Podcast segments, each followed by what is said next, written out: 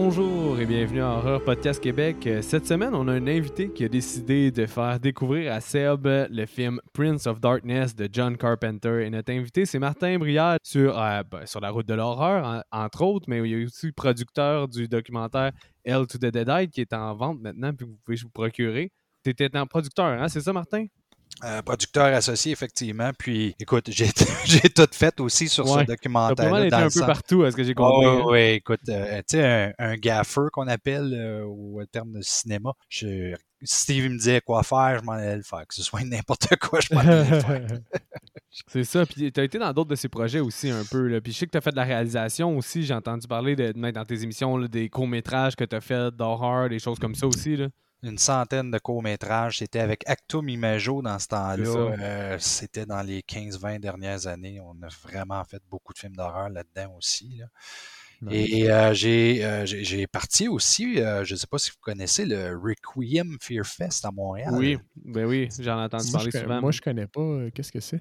C'est une convention d'horreur d'une journée qui se passe à Montréal. Et puis, euh, ça fait presque 5, ans, je pense, qu'on avait commencé ça, moi Steve, euh, avec un, autre collègue qui est André Farran. On s'est lancé dans l'aventure de la convention pour, tu sais, au moins avoir une convention d'horreur euh, à Montréal, parce que nous autres, on, on va dans plein de conventions d'horreur, puis Ben oui, sur la route de l'horreur, c'est c'est pas C'est- mal c'est- ça. ben, pas juste pour ça. Justement, sur la route de l'horreur, ça a parti un petit peu de ça. On, on, tu sais, on faisait beaucoup de voyages, puis à un moment donné, Steve puis Stéphane sont sortis avec cette idée-là, comme Hey, pourquoi que on pourrait pas faire un show là-dessus? Puis ça a commencé là. So, pour venir à ce que je disais, c'est euh, on, on voulait absolument qu'il y ait quelque chose de semblable de même à, tu sais, euh, à Montréal parce que ça manquait. C'est quand même vrai, hein? Puis ça va-tu bien, euh, Requiem Fear Fest? Ça, la- ça prend Ah, absolument.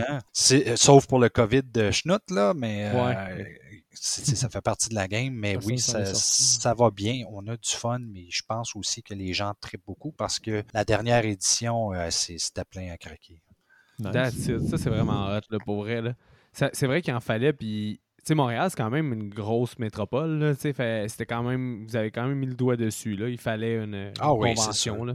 Tu pouvais pas faire ça à Maniwaki, genre, parce qu'à Maniwaki, ça n'aurait pas marché pareil. Puis là, que, ben, la, la Ouais, différence, excuse-moi. entre euh, convention et mettons festival de films, c'est qu'il n'y a pas nécessairement juste des projections, il n'y a pas nécessairement de projections dans la convention, c'est ça? Euh, moi, être honnête avec toi, toutes les conventions où j'ai été, il y avait toujours des projections de films, que ce soit festival ou pas festival. Celui de Requiem, il y a un festival et on reçoit vraiment de très bons films. Comme cette année, on l'a fait pareil, même si on n'a pas réussi à faire la convention. On a fait le festival, on l'a fait digital et euh, il a fallu que je passe à travers 80 films. Puis, c'est bon, quand même. ah non, c'était difficile à choisir parce qu'il y a des films là-dedans qui sont tellement bons. Les Combien gens qu'il y en sont- a qui prenaient la cote? Combien il y en a qui faisaient la cote, je veux dire?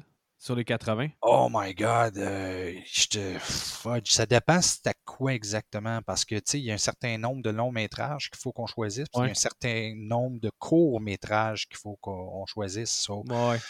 euh, c'est pas tout le temps facile, je te dirais peut-être comme 20, 20 je, tu sais, c'est un chiffre là, estimé de Puis, puis t'avais Ok. reçu combien de, de, de 80 candidats? films. 80 films à évaluer. Oh, c'est quand même beaucoup de temps, là. Oui, mais c'est le fun pareil. ben, c'est sûr, c'est sûr. je vais être honnête avec vous autres, tu sais, euh, je, je les mets en background là, parce que je peux pas écouter ça là, à Ben toutes oui, les maudites ouais, fois. ouais, là, ouais. Ça n'a pas de sens. Tu peux pas être 100%, c'est ça, mettons une, une heure et demie de moyenne de film, là, ça, ça, Ça fait prendrait des jours et des sacrément.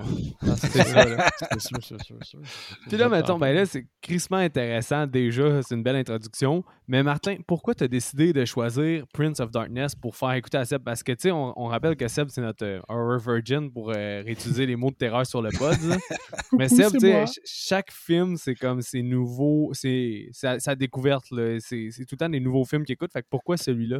Seb, il faut que je commence par dire que je t'envie parce que moi, d'avoir ce feeling-là, de regarder des films d'horreur comme ça, ça me manque parce que Ah ouais? c'est, on dirait que c'est pas la même chose maintenant. Mais euh, pour expliquer pourquoi que j'ai choisi Prince of Darkness pour Seb, c'est parce que John Carpenter est mon réalisateur de films d'horreur favori et Prince of Darkness, c'est mon film favori de John Carpenter. Je sais que le monde dit Halloween, il y en a qui vont dire Christine, il y en a qui vont choisir autre chose, mais Prince of Darkness a une place très spéciale pour moi dans mon cœur, puis je voulais voir qu'est-ce que Seb en pensait. Puis c'est pourquoi qu'il y a une place comme ça? Juste par curiosité, parce que je sais que des fois, il y a des raisons. Là.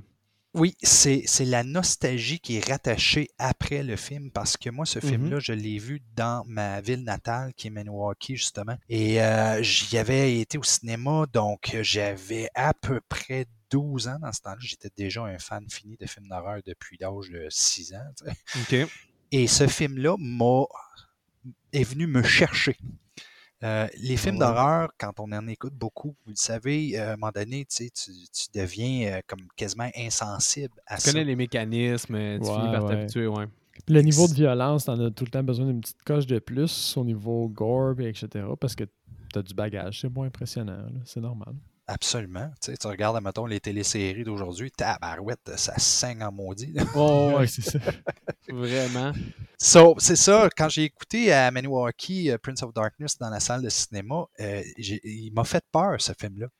J'ai j'ai trouvé ça Oh. tellement original euh, et puis il n'y a aucun moment euh, humoristique dans ce film-là, euh, peut-être mis à part peut-être euh, le, le- le chinois, je me rappelle pas c'est quoi son nom. Ah, je me la- souviens pas non plus. Mais Quand il est dans le placard, c'est juste la scène quand euh, il est dans le placard. C'est la seule c'est fois lui qu'il fait des petites jokes.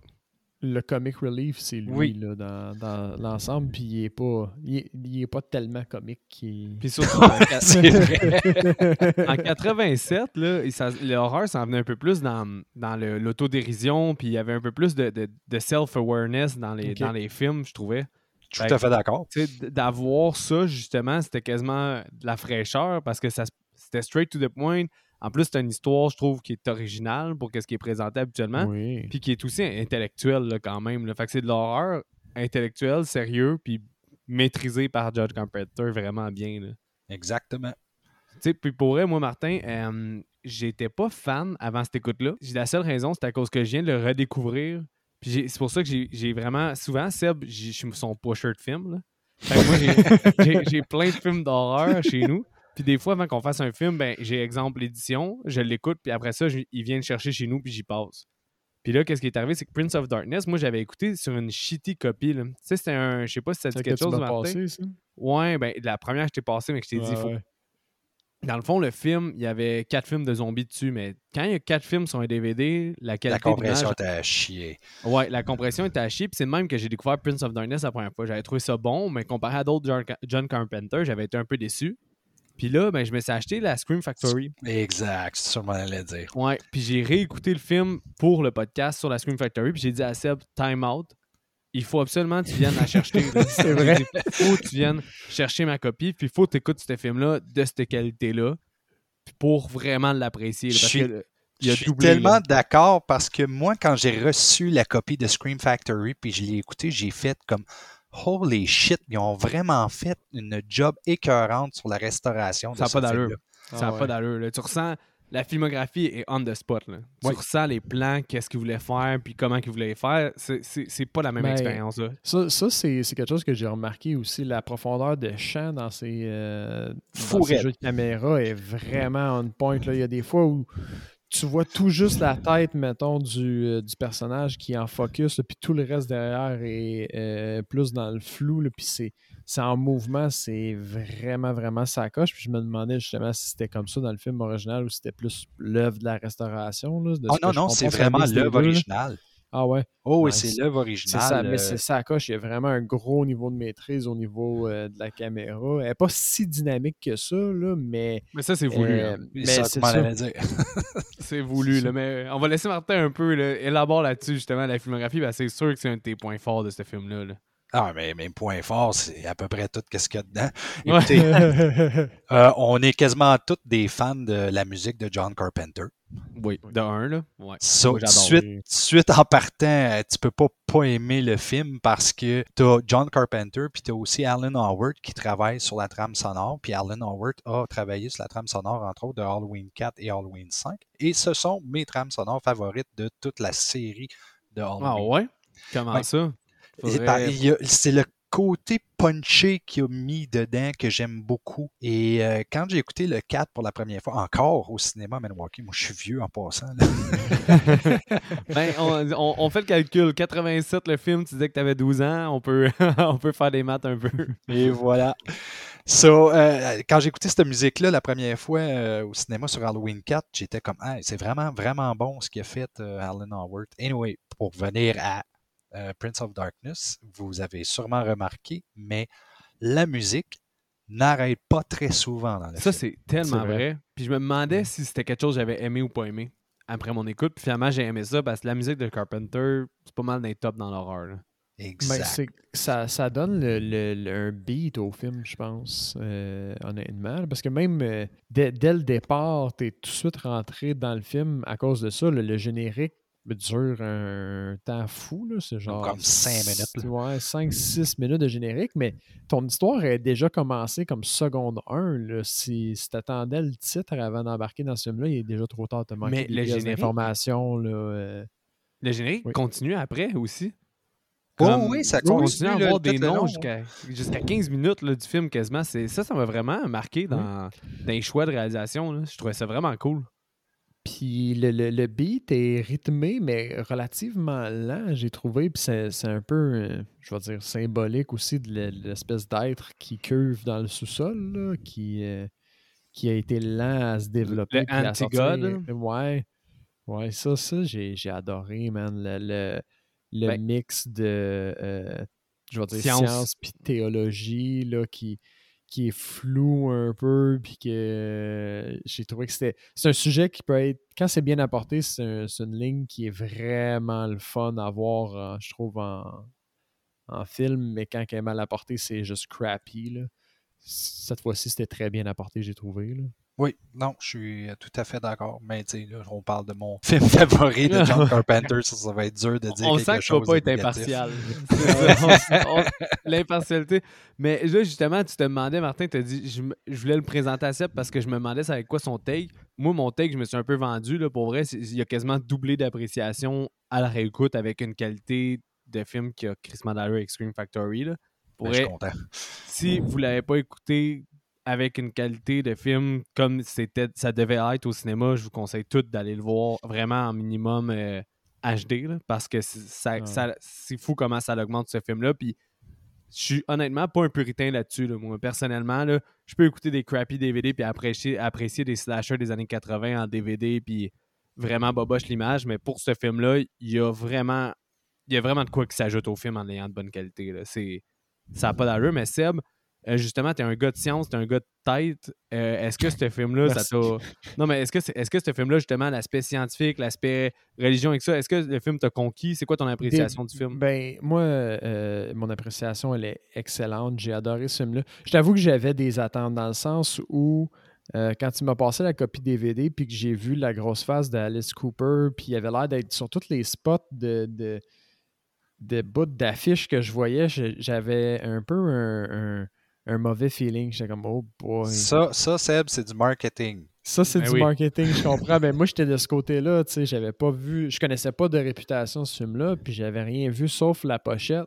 Puis j'appréhendais un petit peu. J'étais comme, oh, j'espère que c'est pas lui la pièce centrale du film. Ça va être long sur un temps. Ce qui n'est pas du tout le cas. C'est lui, il fait quoi, deux apparitions. Puis, on il parle pas, là.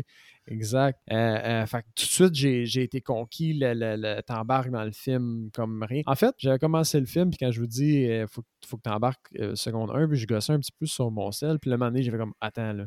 Là, tu es en train de faire de quoi de stupide. J'ai fermé la sonnerie du sel, tu sais, je l'ai déposé de côté, j'ai tout fermé. Moi, j'ai deux écrans à la maison, je l'écoute toujours sur, mes sur mon ordinateur. J'ai fermé l'autre écran, j'étais focus sur ce qui se passait, tu sais, puis super belle expérience. Puis j'ai aimé le, personnage du prêtre beaucoup. Ah ouais? Euh, oui, oui, parce que même lui, au travers de tout ça, il y a une réalisation que euh, ce en quoi il croit, ben c'est bâti sur une fausse. Euh, voyons, une, mauvaise fondation. Qui, on dirait qu'il réalise ça durant le film. Fait que même lui, il chemine, il n'est pas juste comme l'oiseau de malheur qui dit Ah, je vous l'avais dit, c'est le anti-dieu ou c'est le diable. Il aurait pu être juste un, un preacher man, mais il, il, chemine avec eux autres, mais pas sur le même ton, on dirait. Ça, j'ai Hmm. vraiment apprécié. Ben, cet acteur-là, il- je l'ai apprécié tout court. euh, dans tout ce que j'ai vu à date, je l'ai vu dans deux films. Dans Halloween, ouais. je pense, puis dans... Oui, c'est Celui-là. dans, les- dans la série Halloween. Oui, c'est ça. Fait Martin, ça t'enlève un poids des épaules parce que on bâchera pas ton film préféré. C'est toujours, la peur quand tu présentes un film qui t'est chéri à des gens. T'as- T'espères qu'ils Ouais. vont pas le bâcher. C'est comme moi quand je présente un American Werewolf in London à quelqu'un. Je suis- je suis genre, Hmm, t'es mieux de rien dire. Mais je vais être honnête avec toi, par exemple, si ça avait été le cas et que vous, vous auriez pas aimé le film, j'aurais réussi à vous convaincre que nous aurais bon. converti? Ah ouais. Ah ouais, ça, ça, ça nous arrive, ça, des fois, qu'on on, on se booste un l'autre ou on se nivelle euh, vers le bas un autre là, durant la conversation. C'est toujours le fun d'avoir les. Moi, j'ai ma note écrite sur le papier, puis j'ai hâte de voir souvent à, à diffère de celle qu'on qu'on expose à la fin. après la conversation. Là, Ouais. Mais, mais d'ailleurs, euh, récemment, on s'est downé pour euh, juste te dire, Martin, l'épisode n'est pas encore sorti ou peu importe dans quel ordre ça va sortir, mais Pet Cemetery, on s'est on s'est un peu downgradé. là. Ah ouais, Ah ouais. on parle de, de- du remake ou de l'original? l'original, OK. ouais, je sais pas pourquoi, j'avais un meilleur feeling de ce film-là euh, à, à mon écoute en- antérieure. Puis quand je l'ai écouté, j'étais arrivé moins chaud. Puis là, quand Seb est arrivé moins chaud, ben ça a juste fait qu'on a bâché le film ensemble. fait que, fait que c'est le fun que Prince of Darkness, on ait euh, la même avis, mais pour vrai, euh, c'est qu'il faut que tu l'aies en, en qualité euh, en qualité 4K. Ils ont- ils là. ont-tu, Ben, pas 4K, euh, mais HD au moins. Le- le- le- la, la version que tu m'as donnée, mais que toi, tu as vu les deux versions au fond. Hein?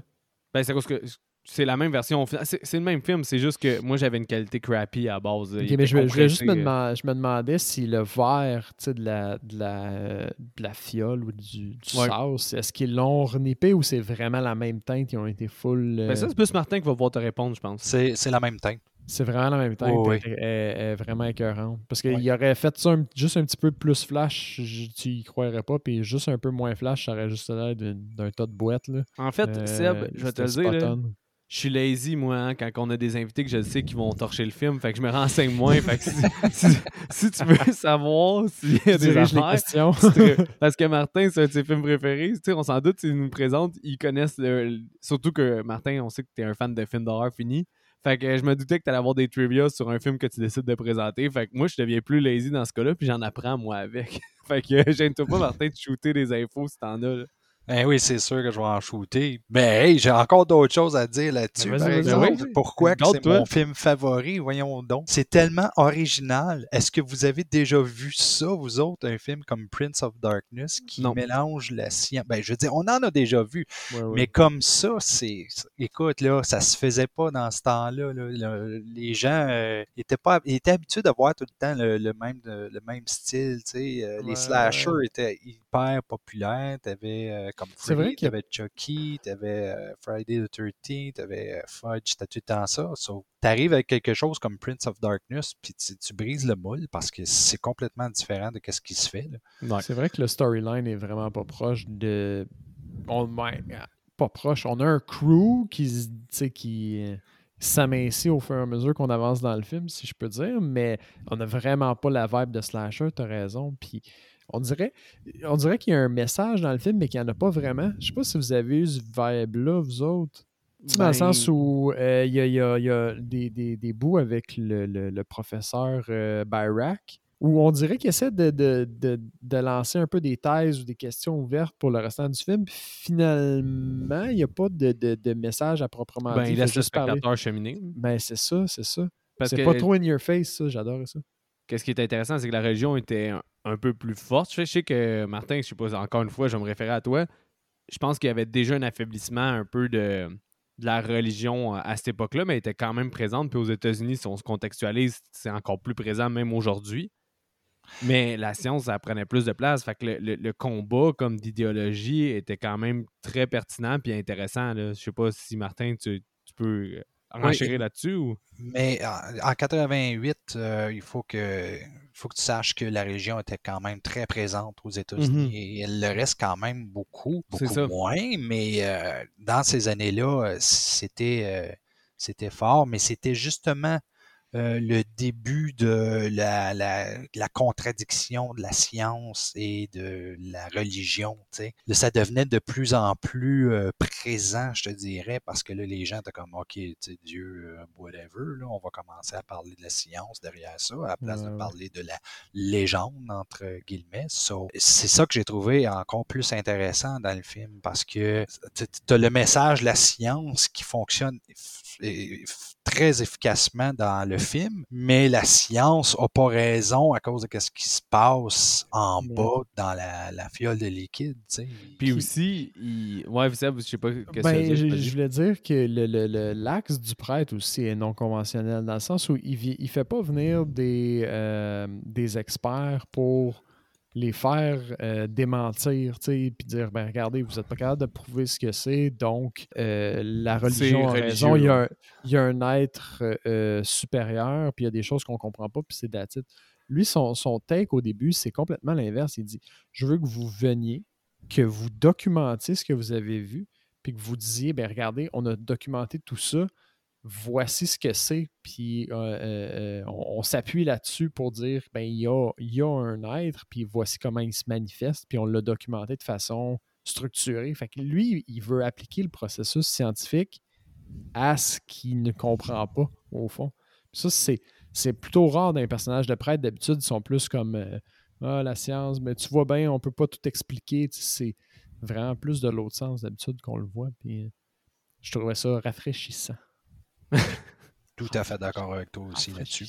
Oui, mais moi, à ce niveau-là, je trouve que encore plus de l'autre côté, euh, le, film, le film, par contre, clairement, il prend une position euh, plus spirituelle. Je sais pas si vous êtes d'accord avec moi. Là. Oui. Il, mais parce que. Euh, ouais, vas-y. Il faut que j'amène le fait aussi que ce film-là fait partie d'une trilogie de John Carpenter. Ben oui, la trilogie de l'Apocalypse. The Thing, In the Mouth of Madness, et les deux autres films qui vont avec. Et puis, euh, hmm. encore là, deux films extraordinaires de John Carpenter. Tu ne pouvais pas aller mieux comme euh, trilogie. C'est une très belle trilogie. mais moi, euh, reste, je pense, on vient de faire In the Mouth of Madness avec Steve. Hein? C'est vrai. Ah, puis ça donne bien parce que c'était le show de The Mouth of Madness en plus.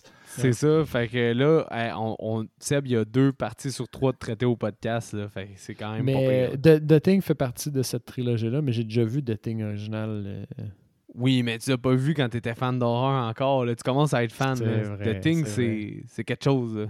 Attends, là. Toi, tu dis l'original des années 50, tu l'as vu? Non, c'est ça. Seb, il pense que. Effectivement. ah, ok. Effectivement. Oh boy. Excusez-moi. T'es bien mieux de t'excuser. Il y a trois de Thing. Fallait que tu le saches. c'est quand même vrai, Il Faut être fidèle à l'information. Mais effectivement, mais ce film. Ce film-là, il, il, prend une thèse du, du, fait que clairement, Carpenter est un peu. Euh, croyant, mais ben, en fait, il dit, il est catholique. J'ai regardé les special features, puis ça l'a toujours intéressé.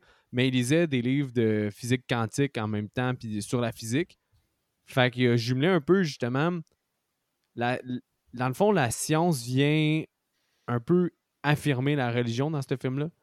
Mm-hmm. C'est parce qu'eux autres, ils viennent prouver que les particules, dans le fond, que l'antidieu, l'espèce de mal dans l'homme, est, est, réellement quelque chose de physique dans le fond, c'est de la, l'atome, puis des choses qui sont invisibles, qui font en sorte que les gens sont comme un peu contaminés par le mal.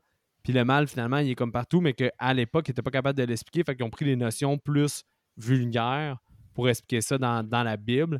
Mais qu'au final, la vraie chose, c'est littéralement de la vraie particule, ce qu'on voit dans le truc vert, qui vient contaminer l'âme de l'humain, puis qui peut être le mal. Fait que ça, ça fait en sorte que la science vient se faire un peu effacé parce qu'au final, la religion a comme raison. Je sais pas si vous comprenez ce que je veux dire ou je m'en vais trop loin. Oui, oui, absolument. c'est ça qui est cool dans ce film. Un vient expliquer l'autre. C'est ça, le, combat classique, c'est un veut démentir l'autre.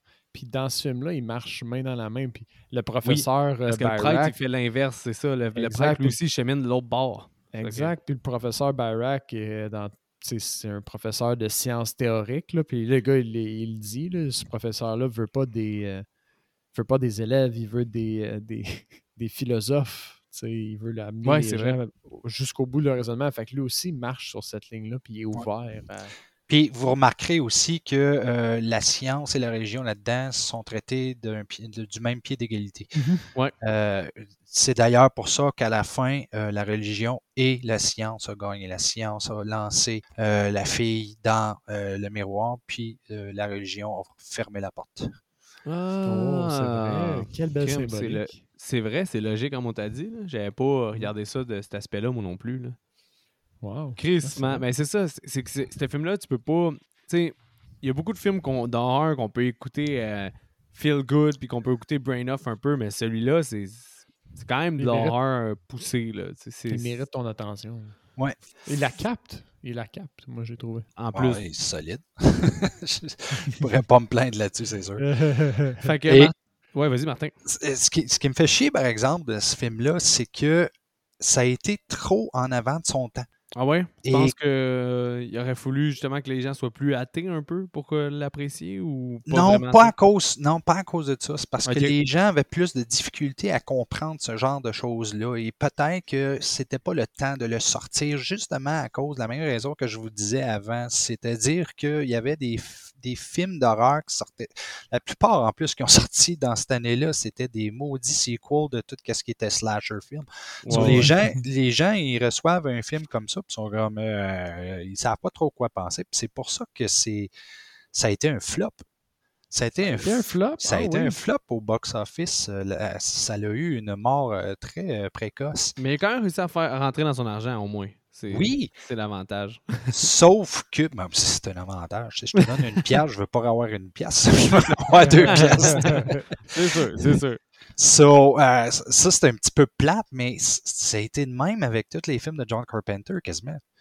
Le gars, Ouais. il faisait des films de génie, mais les gens, ils- on dirait qu'ils n'étaient pas ouverts à ça. The Thing. The Thing a pas oh, pogné, ouais. C'est ça, a pas pogné, mais c'est un film culte, comme Prince of Darkness. C'est un film culte. C'est- Tu sais, il a fait plein de films cultes, même si ça n'a pas été populaire. Pour vrai, pas- après les années 2000, moins, mais tout ce qui est avant 2000, y a-tu un film que John Carpenter a fait qui est pas culte maintenant, quasiment? Je pense pas. Là. Ils sont tous cultes, là, pour vrai. Là. Je pense à.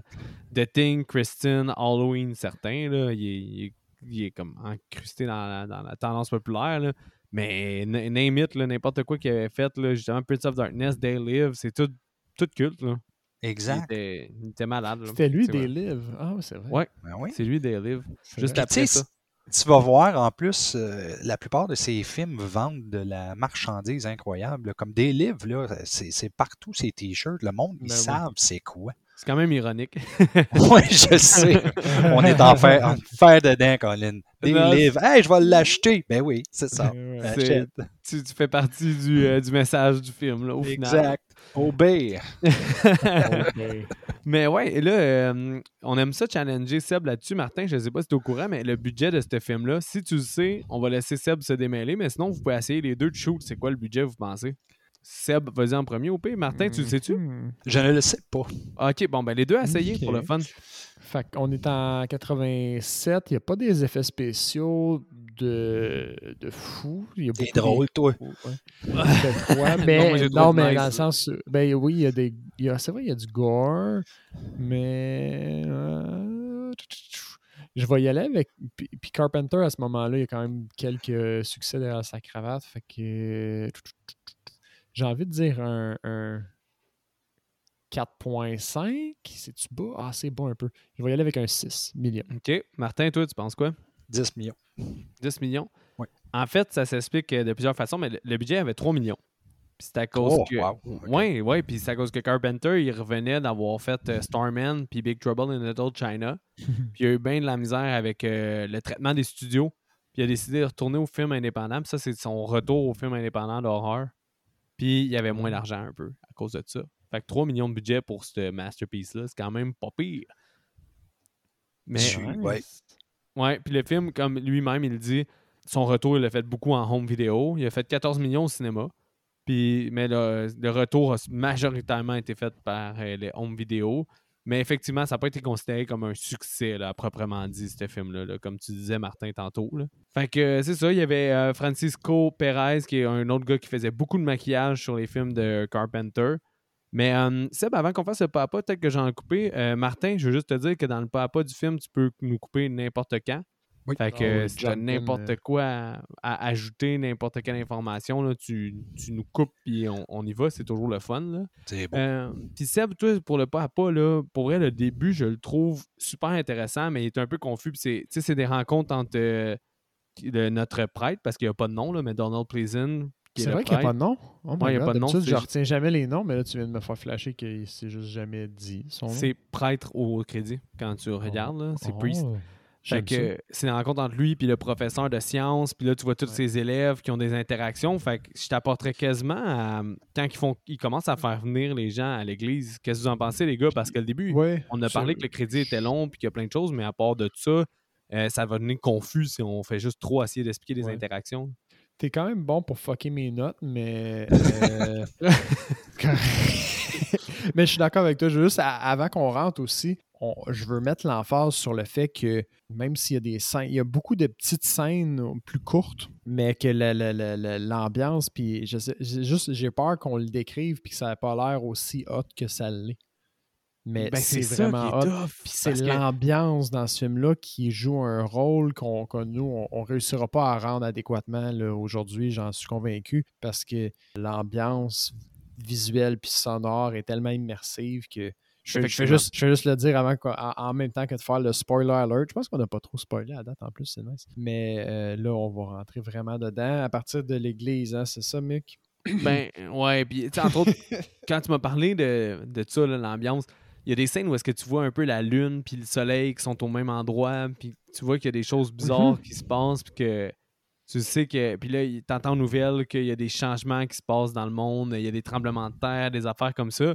Fait que ça- il y, a, il y a plein de petits éléments qui mettent la table sur l'ambiance puis sur le, le caractère justement apocalyptique un peu du, Les. L'apparition des insectes aussi. Ouais, euh, beaucoup d'insectes un peu partout, mais oui, on pourrait y aller à, à quand. Dans le fond, il y a une chapelle où est-ce que les gens. euh, puis là, Mm, Martin, mm, je me mm. souviens plus. la- Pourquoi ils vont à chapelle déjà? C'est à juste à cause que la, la truc vert, l'antigode est là ou parce C'est que. la seule raison. C'est la seule raison. C'est pas à cause Ouais. du rêve. Non, non, non, non, c'est pas à cause du rêve. Ok. Hey, en parlant du rêve, est-ce que vous savez euh, d'où, ou plutôt de quel temps ça vient? 99. Ah, mais mon petit maudit, toi, tu sais tout? Ben, ils, l'ont- ils le disent à la fin, Ils fin, le fin. disent à la fin. Ah, 1999. Je faut, pensais pas que vous l'aviez retenu. faut le retenir. Ben oui, c'est 99. Parce que c'est elle est bonne la fin. J'ai Juste vraiment avant aimé le la bug fin. de l'an 2000. Mais Ils je vont- n'ai jamais compris pourquoi, par exemple, euh, que c'était en 1999, dans le sens que, OK, pourquoi ce temps-là précis? C'est quoi qui se passe exactement dans ce temps-là? C'était-tu. J'ai aucune idée. Ben, J'ai l'impression que si le le bug de l'an 2000 faisait peur, je sais Ouais. pas. Si je sais pas, la- la- l'apocalypse. Ça n'existait ouais. pas le, le- le bug de l'an 2000 à ce moment-là. Ils ne savaient pas c'était quoi. C'est vrai, c'est vrai. Je- peut-être euh, symbolique ou je, je, je, Je pense plutôt peut-être pour l'année 2000, par exemple, parce que l'année Ouais. 2000 a dû faire peur quand même un peu. Parce que, vous savez, ça. les gens, euh, les gens sont les gens sont les gens. Puis, puis, tu sais, s'il est sorti en 87-88, c'était quelque chose de pas trop loin, mais pas, Pas non assez. plus. Tu sais, dans, dans une décennie, il y a le temps de s'en passer quand même pas mal d'affaires, là, on s'entend. Bon, oui. Euh, fait que je- c'est peut-être un choix là, de l'envoyer comme un genre de 11-12 ans plus loin dans le futur. Là, parce que ce qu'il faut comprendre, j'ai l'impression, avec la fin, on est déjà rendu à la fin, mine de rien. Ben, une pour dire le spoil, là, mais la fin, j'ai hâte qu'on en la- parle à la fin. là. Euh, on y reviendra. Mettons pause sur ça. On y reviendra à la fin. OK? Je viens, d'avoir un C'est ça. C'est une fin euh, ouverte, c'est une Inception. Exact. Mais mettons qu'on on revient au moment où ils arrivent dans, euh, dans l'église parce que la cuve est là, puis euh, on doit faire quelque chose avec la cuve. En gros, là. Fait qu'on a tout notre crew de scientifiques qui arrivent, puis là, bon, ils se connaissent pas tous euh, directement parce qu'il y a plusieurs départements. Donc, on a un radiologiste, biochimiste, euh, théoricien.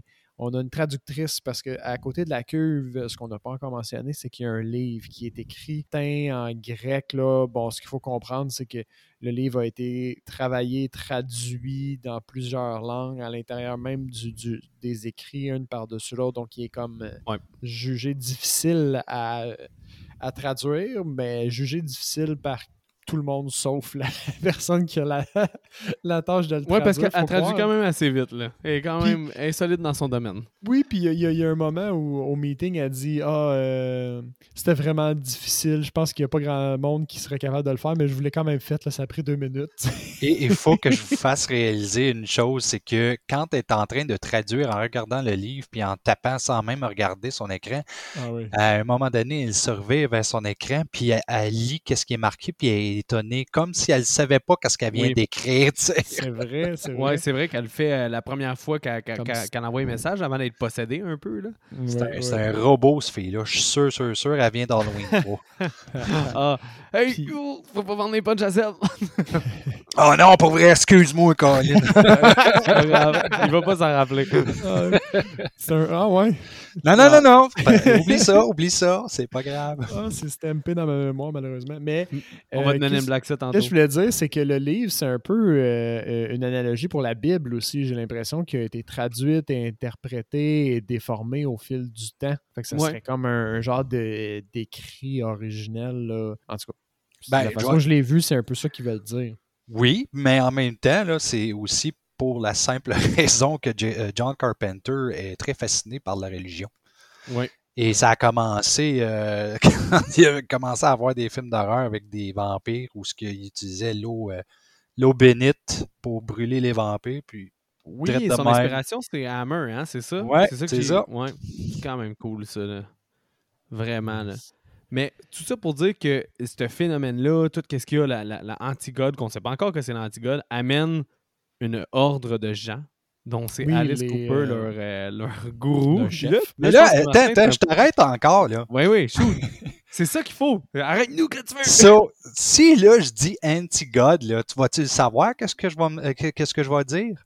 Ben, attends, là, tu, tu me. tu Là, me je, te- ok, je vais, je, vais, je vais y aller avec le nom de la de l'Église, OK. Saint-Godard. Saint-Godard. OK. Ouais. Si tu reprends certaines lettres de Saint-Godard, tu peux former le mot anti-God. Sérieux? C'est Sérieux. sérieux? C'est un Ouais. anagramme. C'est pas Oh, tout à fait un anagramme parce qu'il y a des lettres là-dedans qu'il faut que tu enlèves, mais réarrangé, il y a anti-God dedans. Oh, Ça, c'est voulu? C'est ca- C'est voulu. OK, quand même. Ça, Euh, tu vois, ça, ça, c'est le Pas un genre hasard. C'est le genre d'affaire qui fait augmenter nos notes à moi Seb quand on parle. Le- tout est dans le, dans le, dans le petit détail. là. C'est c'est vraiment une belle attention. tu sais. J'avais déjà remarqué la- la- plusieurs endroits où il y a des, des, des statues. Puis il y a comme, euh, ils sont dans le plan de la caméra. Fait que t'as le personnage, puis tu as la statue un peu pour euh, faire, on dirait, des Un de contraste, là, ou des confrontations, ouais. contrastes. Mais le, le- j'avais vu Saint-Godard, mais j'avais pas fait le lien avec l'anagramme. Ouais. C'est très nice, Mais- solide. Martin, on s'en va vers les, les hobos, là, les itinérants qui vi- convergent vers l'église. Puis, euh, t'es-tu dérangé par Alice Cooper? Parce que tu nous as comme parlé un peu de. Comment tu penses que. Tu as parlé un peu de. C'est juste un gars de marketing, c'est des choses comme ça. Est-ce que sa présence Non, je, je faisais référence plutôt à la façon qu'il le représentait sur l'image que Seb avait vue. Euh, J'utilise le visage parce que c'est Alice Cooper. Alice Cooper, tout le monde le connaît. Il, est, fait de la chanson depuis les années 70, 60, 70, je suis plus certain. Là. pense- So, ça, ouais. ça vend. Mais pour venir à ta question, par exemple, euh, oui, j'étais dérangé par Alice Cooper quand je l'ai vu la première fois parce que Mais- Oui. Positivement ou négativement? Euh, ben, tu sais, quand tu demandes ça à un fanatique d'horreur, c'est positif, c'est négatif en même temps. Tu sais, c'est positif parce qu'il a réussi à te faire peur, mais c'est négatif parce qu'il a réussi à te faire peur, tu sais. c'est la ouais. même chose, là. So, moi, quand je l'ai vu, 12 ans, OK, euh, je suis pas, euh, suis pas un mur, là. Il y a des films d'horreur qui vont quand même venir me chercher, là, à cet âge-là. Et euh, le- Alice Cooper et la façon que John Carpenter a décidé de l'éclairer, le petit maudit, euh, il y a des traits incroyablement épeurants en Ouais. tant que son personnage. Il sourit pas, puis il y a une face épeurante déjà en partant. Ouais. Écoute, j'aurais jamais, jamais voulu faire une rencontre avec lui dans un dans un allée à côté d'un building, c'est sûr. là. Surtout qu'il est capable de tuer avec un genre de tiers de cadre de vélo. Là. Ouais, et euh, ça transperce très bien d'ailleurs, et j'aime bien la position dans laquelle la victime se retrouve. Ah oui, oui. Ça, vous Parce qu'on- savez, on hein, les a- gars, pourquoi il tue de même? Non. Ben, Martin, non, tu sais-tu? Non, pas celle-là. Vas-y. C'est à cause que dans son show, il y avait un, euh, un stand de micro. Puis il transperçait quelqu'un comme ça avec son stand de micro. C'était. Je pense que, si je me trompe pas, Carpenter l'a vu ou il a entendu parler de ce stand-là. Puis il a dit Tu pourrais-tu faire la même affaire, quelque chose que comme une perche, puis qu'on pourrait trouver dans un, dans un milieu un peu justement délabré. Puis il a dit ben oui, je pourrais essayer de te retrouver la même affaire. Fait que c'est pour ça qu'ils ont pris comme quelque chose qui ressemblait à une perche, comme la perche de micro. Puis ils l'ont fait comme ça. C'est le genre de pop culture reference là, qu'on a eu là. Genre. more you know. Ouais, ouais, un peu Ah, genre, mais en tout cas, je trouvais ça vraiment le fun. Là. Puis à, à- à début, euh, Alice Cooper était pas censé être dans le film. Hein. Il voulait juste comme venir zioter parce que Carpenter filmait dans les débuts du film la, la scène, on va le dire, là, spoiler, spoiler, la scène euh, du miroir. Ouais. Du, euh, du, du diable au final qui allait sortir du miroir. Puis Alice Cooper. Miroir qui venir- était du mercure en passant. Ouais, mais ça, Ah. ça, j'ai lu ça, un peu mais un je comprends toxique, pas. ça. Je comprends pas que, que- c'est quoi. euh, Dans le fond, ils mettaient du, du, euh, du mercure dans l'eau? Ils mettent du mercure Ouais. qui était. euh, Non, non, pas dans l'eau, c'est juste du mercure. Juste du Juste du mercure. Mais du mercure, l'image euh, est, est tournée à l'envers pour être certain que le monde pense qu'ils sont en train de reacher quelque chose qui est debout, Ok. mais c'est couché finalement. Puis la seule chose qu'il faisait, c'est de lancer de la lumière dessus et c'est du mercure. So, le mercure reflète la lumière. Belle T'as déjà vu, Mick, du mercure à température euh, pièce? Oui, comme oui, ouais. Mais c'est que je me demandais si c'était un mélange de ou je sais pas, mais belle inventivité, là, mais effectivement, c'est hot de savoir ça. Mais ça, c'est un autre point. là. Les, les effets spéciaux dans, dans ce film-là avec l'eau sont très de base. là. Personne n'est berné sur le comment ils ont réussi à faire ça, mais tu, tu y crois pareil parce que c'est tellement simpliste. C'est C'est réaliste. Si la gravité tirait de l'eau vers le haut, ben ça aurait l'air pareil comme la gravité qui tire de l'eau vers le bas en, en continu, tu sais. C'est tellement simple à faire en plus. Ça fonctionne. Tout est dans le contexte. Tout est dans le Mais contexte. moi, je trouve que ça façon fait même beau. Là, Ben oui. on, là, tu parles de la scène de la fille qui se, se remplit d'eau, là, au final. Mhm.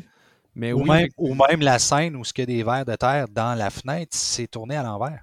Ouais, Ouais, ouais, ouais. c'est Ça, c'est excellent. Ça. On saute un peu du coq à l'âne, mais c'est excellent aussi. Les verres dans la fenêtre, c'est simple, mais c'est terrifique. C'est terrifiant, terrifique. Terrifique. C'est terrifique. C'est terrifique.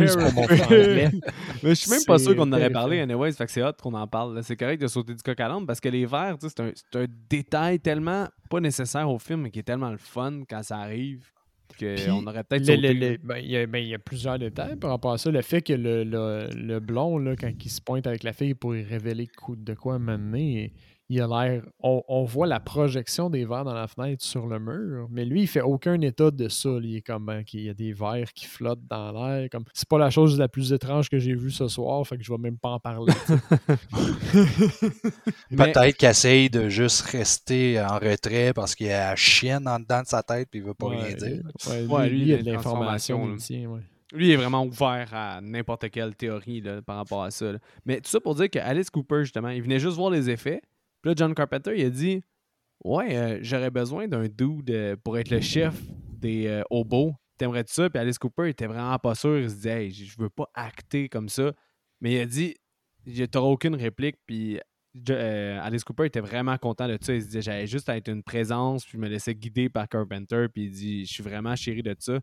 Puis il a fait ça avec une autre personne. Hein? Est-ce que ça, Martin, tu le sais? Il y a une autre personne dans le crew qui était pas un acteur. Oui. Ah, tu sais, hein? Oui. Ben, laisse- apparaît, là, je m'excuse. là. je te laisse- je te laisse shooter ça, là. OK, si on parle de la même personne, c'est celle qui euh, se fait manger par les bébites. Exactement. Euh, tu sais quoi encore son nom? Ah, je me souviens ça. son nom non plus, euh, pas en tout, là, mais... euh, C'est un qui, je pense qu'il euh, c'est un des gars qui est sur euh, le crew des effets spéciaux. Exactement, c'est vrai Ouais. ça. Il était ses effets Ça, c'est spéciaux. celui qui essaie de, de, de, de quitter, là? Celui qui, Ouais, croit euh, qui croit pas que c'est Dieu là, qui est relié à ça, là, ou Puis la C'est celui qui se fait stabber, là. Ouais, Ah, il c'est se- ça. Il se fait stabber? Ouais, par la, la, la vieille madame, là, Ouais, avec, des, ici. avec un demi-ciseau. Ouais, ben un demi-ciseau, un, euh, un genre de cutter de, de rose ou je sais pas trop. Là. Ah L'affaire oui, la moins vrai, avant, avant qu'il soit possédé. Oui, il savait Avant qu'il fasse poigner par les bébites. Ouais, Ouais, mais c'est, on parle du même, là. Oui. Et euh, Fudge, je- c'est quoi son nom encore? C'est Robert Grasmere? Anyway, euh, tu le vois tout de suite en partant, tu sais, même quand j'ai vu le film pour la première fois. Ouais, il est tellement pas bon comme acteur, là. Ah, j'ai zéro marqué. Pour vrai, j'ai zéro trouvé marqué. cré- cré- crédible dans le sens où ses réactions, ça a l'air des réactions d'une vraie personne. Genre, Hey, c'est de la bullshit, là, un genre de truc vert. Moi, je- chaque petit là. Tu sais, il n'y a aucune émotion, tu sais. Ouais, c'est vrai. Même moi, quand il fait sa petite réplique qui est à côté sur le mur, puis il dit This is bullshit. Ouais, J'avoue que celle-là a trahi un petit peu, moi, par exemple. Ah, moi, j'ai même pas This remarqué. Bullshit. Mais tu sais, le, le acting, oui, des fois tu le remarques, mais moi je le remarque juste quand il est outstanding ou vraiment pourri. Fait que Ouais. toute la zone au milieu, qui est tr- très, très, très souvent ça, je stick moins là-dessus. Fait que lui, Moi, tu vois, le, le- là. seul qui me dérange au niveau acting dans le crew, c'est euh, euh, l'Asiatique, le comic relief. là. Lui, il, Ben, il son acting n'est un pas nécessairement mauvais, c'est plus que son rôle, tu l'aimais peut-être pas dans le film. Ouais, peut-être. Ouais, c'est peut-être pour ça. Mais C'est mon moins, mon moins préféré. il a joué, il a joué dans euh, Big Trouble in Little China. puis C'est pour ça que John Carpenter il l'a amené là, parce qu'il sortait justement du projet et il s'est dit hey, Tiens, je vais avoir besoin d'un asiatique, ça je vais utiliser euh, c'est euh, c'est quoi son nom encore? Oh boy. Je vais, je vais l'utiliser, puis tu sais, ça, ça va faire euh, une pierre deux coups. Mhm. Euh, pour, pour venir à Robert Grasmere, c'est bien ça son nom. Ça, c'est le gars de maquillage. C'est le, le gars de maquillage euh, qui a travaillé euh, Fudge sur Predator 2, entre Oui, autres. ouais, j'ai vu ça. Oh. Il a travaillé sur The Saint, Demolition Man, Toys. il a fait une coupe de choses. Ouais, mais euh, moi, j'ai- moi, moi, personnellement, j'ai été dupé. Parce que euh, c'est quoi déjà la phrase qu'il dit quand il parle un peu comme un robot, là? Caca. Ah non. Euh, Avant de tabarouche. être en insecte, là. You're not, you're not leaving euh, Tabarouette. Ah, and you pas? won't like it. Il dit quelque chose comme. Ah oui, like c'est it. ça. You're, uh, you're gonna die and you won't like it ou quelque chose de même. Là.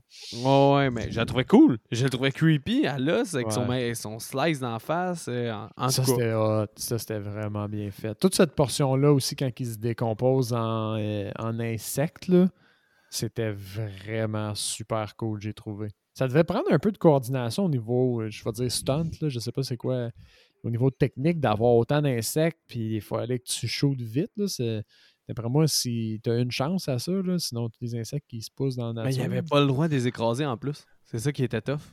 Ah ouais, mais là, il y a sûr. des erreurs, c'est sûr, tout le temps. C'est sûr que c'est arrivé.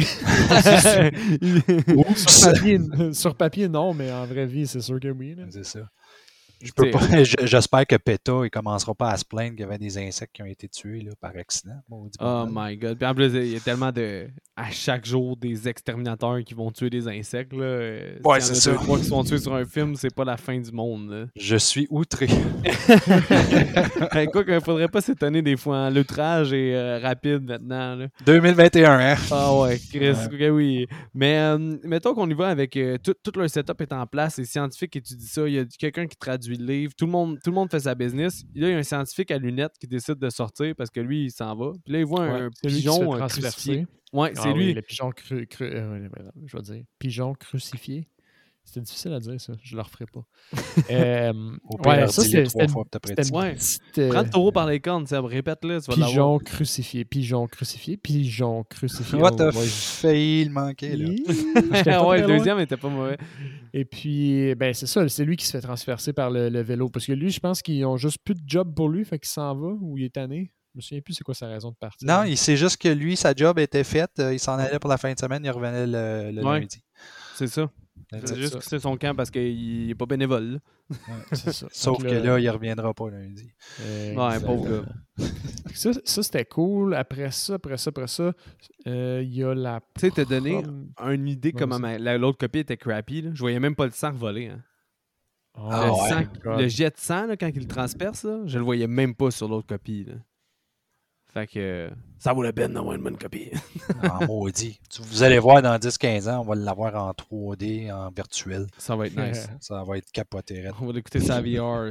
Ça VR direct, direct au cerveau. Mais moi, ce que j'ai marqué, c'est qu'à la minute 40, c'est juste là qu'on apprend que ça serait un peu comme le fils de Satan qui serait l'antimatière, quelque chose comme ça. là. C'est Ouais. là On qu'on apprend a- c'est quoi on- le tube vert. Là. Rendu là, on nous a révélé quand même pas mal de, de de pièces d'information dans le sens où il y a la radiologiste qui dit ben ça va juste euh, euh, il y a pas vous n'avez pas de danger à être autour. Au fond il peut juste s'ouvrir il est scellé puis il peut juste s'ouvrir de l'intérieur. Fait que là t'es comme ah ok un tube qui peut juste s'ouvrir de l'intérieur déjà là c'est curieux puis il y a l'autre fille euh, celle avec les lunettes en fait là qui va se faire transformer la première. Suzanne. Suzanne, ouais, dirait ça. elle, elle révèle à un certain moment aussi que euh, pendant qu'ils ont le meeting, je pense ou juste un peu à- avant, qu'elle a daté au carbone 14. C'est ça, carbone 14? Elle a daté au carbone. L'âge chose du qui était tube, comme 7 millions d'années. qui- exact, c'était extrêmement, extrêmement, extrêmement Ouais, vieux. Donc là, ça fait déjà, ça fait pas de sens au niveau euh, timeline là, de ouais. ce qu'on connaît. Puis après ça, bon, quand il y a le meeting, il y a pendant qu'elle observe le tube, parce que c'est la première fois qu'elle voit le tube, puis elle se ramasse comme tout seule dans la salle. Elle se fait posséder a- par le jet. Oh, Et je fais, je fais une parenthèse avec ça. Y a-t-il quelqu'un qui a vu Deadly Friend? Bon. Non, à de Wes Craven? Oui. Eh Non. bien, il y a truc de DVD, Mick, que tu m'as passé. Non, non, c'est pas le même. Deadly lui, Friend, je l'ai dans une collection de genre quatre films avec des hands. oui, comme oui, ça, là. tu l'as effectivement là-dedans. euh. Ouais, Ben, Susan, euh, Susan euh, le personnage dans Prince of Darkness, si jamais vous regardez Deadly Friend, faites la différence entre les deux. Je vous jure, c'est comme deux sœurs jumelles. mais c'est pas la même actrice. C'est pas la même actrice, ils sont, déguisés, sont, sont pas déguisés, mais sont habillés de la même façon quasiment, puis leur visage est, est tellement pareil. Anyway, ça c'était juste une parenthèse, J'ai jamais écouté Deadly Friend. Puis j'ai entendu dire qu'il y avait. Ben, je me suis fait vendre, là, puis je vais pas le vendre à Seb, là, mais Martin, tu peux me seconder. Un des kills les plus Ah oui, l'avez- avez-vous vu le kill? Moi, je l'ai vu le kill, mais Seb, Ok. oh, Seb, je suis sûr que non, mais c'est quand même quelque chose. Là. Écoute, c'est un kill qui est en GIF, ça, ça vaut la peine. Ouais, ouais, j'ai ouais, j'ai ouais. vraiment hâte. Puis en plus, Wes Craven, après John Carpenter, parce que moi aussi, euh, spoiler alert, là, John Carpenter, il a pas mal réalisé un de mes films d'horreur préférés qui est The Thing. là. Puis je trouve que j'ai jamais de miss avec John Carpenter, fait que c'est pas mal mon réalisateur d'horreur préféré. Mais en deuxième place, Wes Craven, euh, je trouve qu'il y a des méchants home runs. Tu vois, moi, je pensais que le film favori de John Carpenter pour toi, c'était Ghost of Mars. Ah ouais, pourquoi? Parce que j'ai- c'est comme son pire film ever. genre le cheese à l'os. Aïe, aïe, moi, j'étais là. J'étais comme, ah oui, j'ai jamais vu ce film-là. J'étais complètement. Je dois, vraiment, je dois vraiment trop vendre mes So Bad It's Good dans mes podcasts parce que je comprends pas pourquoi Martin pense ça. Ah, ça puis en passant, je suis un très grand fan de So Bad It's Good. Ouais, récemment, on a fait Blood Rage. Oh, God! C'est quand même un bon exemple de So Bad It's Good. là, mais sinon, euh, un de nos euh, favoris là, du podcast, c'est euh, Sleepaway Camp. là. C'est quand même. Oh, Mon euh, Dieu. Ben. Puis j'ai rencontré d'ailleurs euh, Felicia.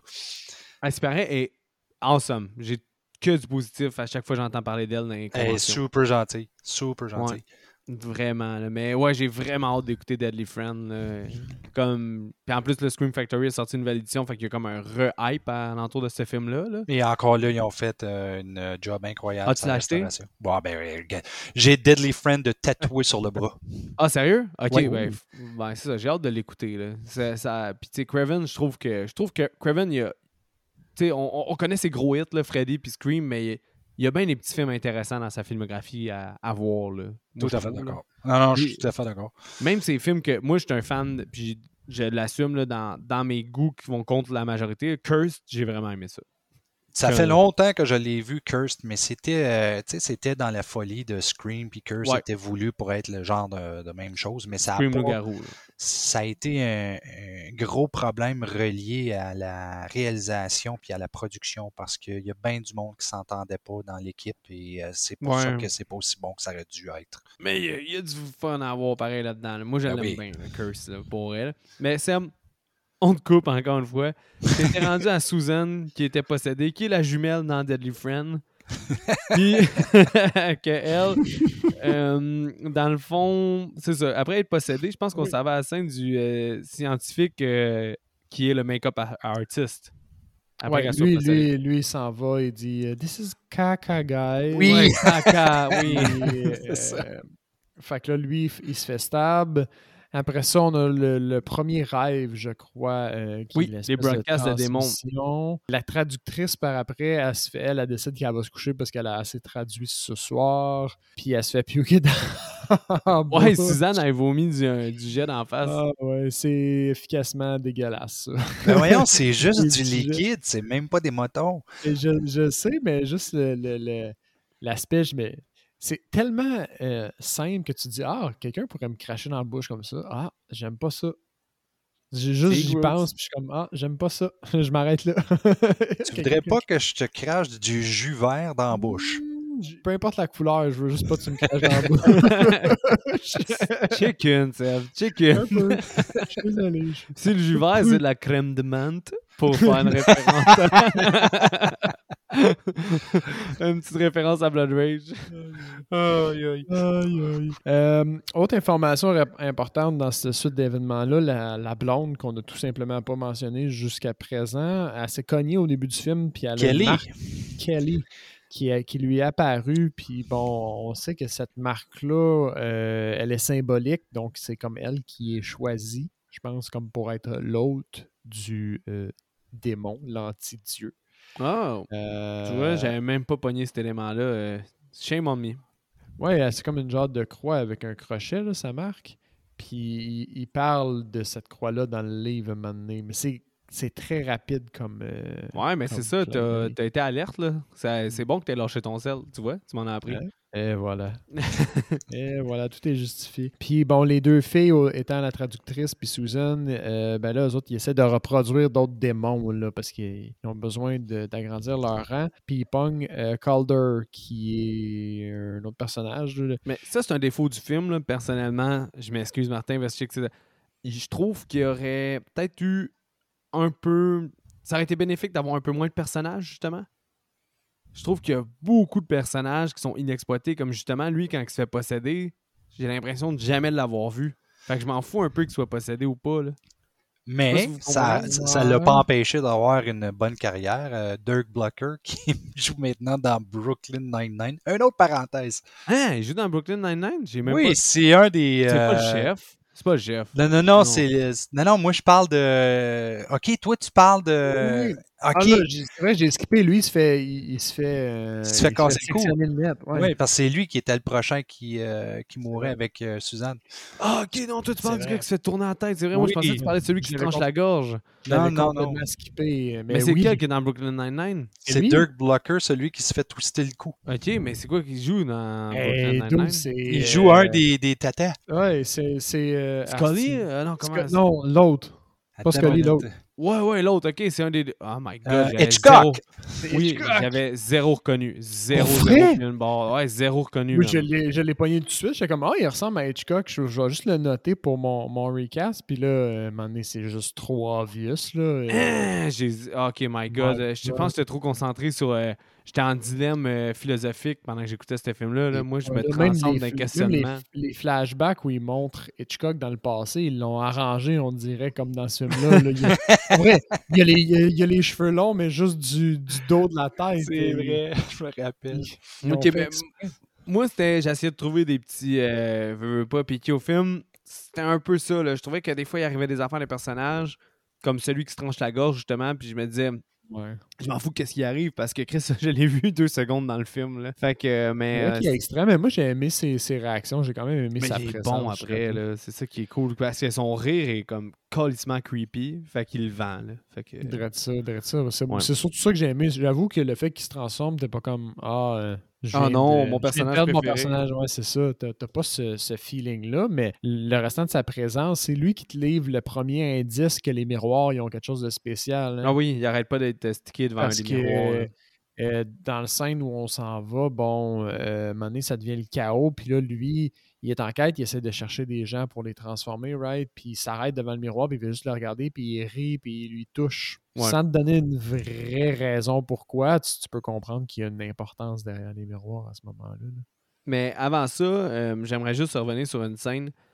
Ben, tu t'as la scène où Lisa a fait un Shining, là. Elle marque I live, I live, I live, I live à, à répétition euh, dans, dans l'ordinateur. Mais après ça, il, parle, il y a une conversation intéressante sur le broadcast par rapport à ce que tout le monde dit qu'il rêve. L'image du démon. un Ouais, peu, la- il- la- il- la- c'est là la- qu'il explique que ça vient probablement du futur. Puis il y a une, il y a une espèce de, de, de, de- d'explication assez d'explication, complexe. ça. Ce- Ça, Martin, t'en as ouais. pensé quoi de cette scène-là, justement, par rapport au broadcast? Ça t'a-tu dérangé? T'as-tu trouvé ça hot? Qu'est-ce... T'en es où avec le broadcast? Euh, C'était intriguant.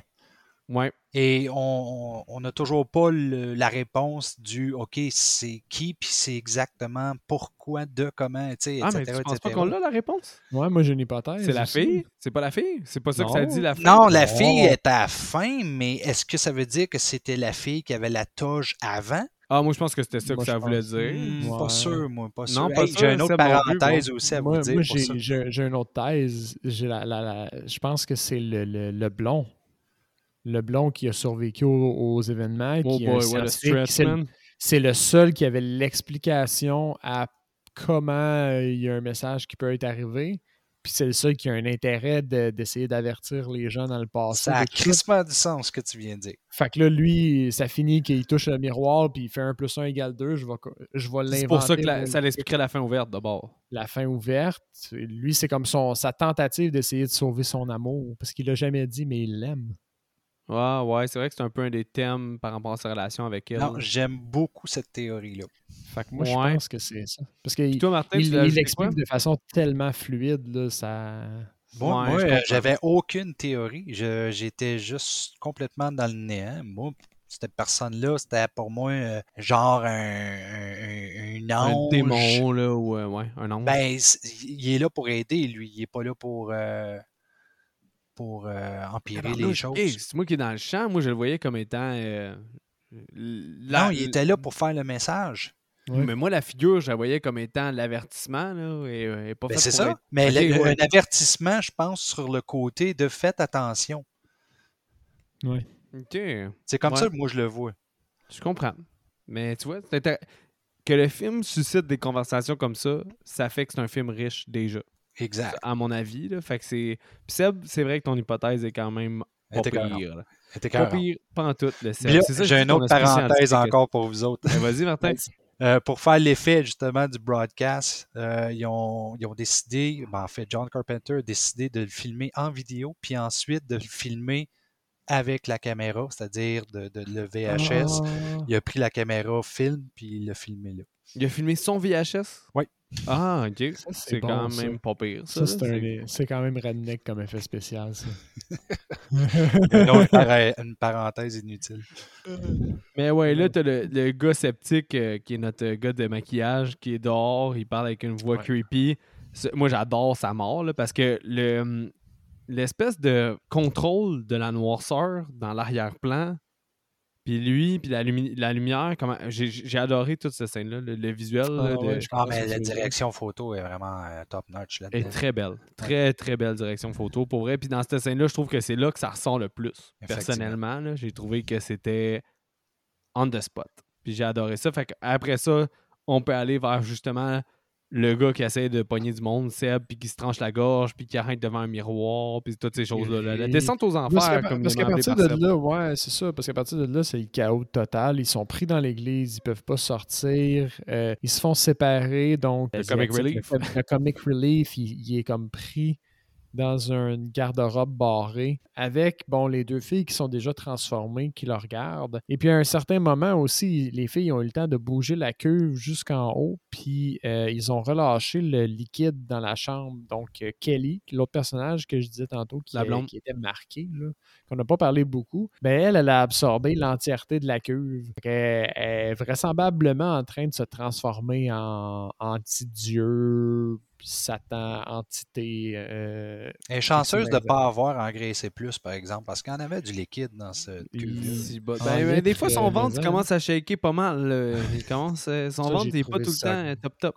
Gross. C'était très, très bien fait. C'est venu me chercher ça. le- Ouais. le- C'est ça. Pendant ce temps-là, tous les autres personnages sont dans la pièce d'à côté, Ouais. euh, à l'exception du prêtre qui, lui, est enfermé dans une pièce seule avec Carl celui qui s'est ouvert la gorge, euh, puis qui parle au miroir. Fait que ces deux-là ont comme leur petite scène à eux ensemble. On voit que la- on dirait que la foi du prêtre est un peu ébranlée. là. Ça, c'est. Lui, il est placé dans cette pièce-là pour plus tard, de toute façon.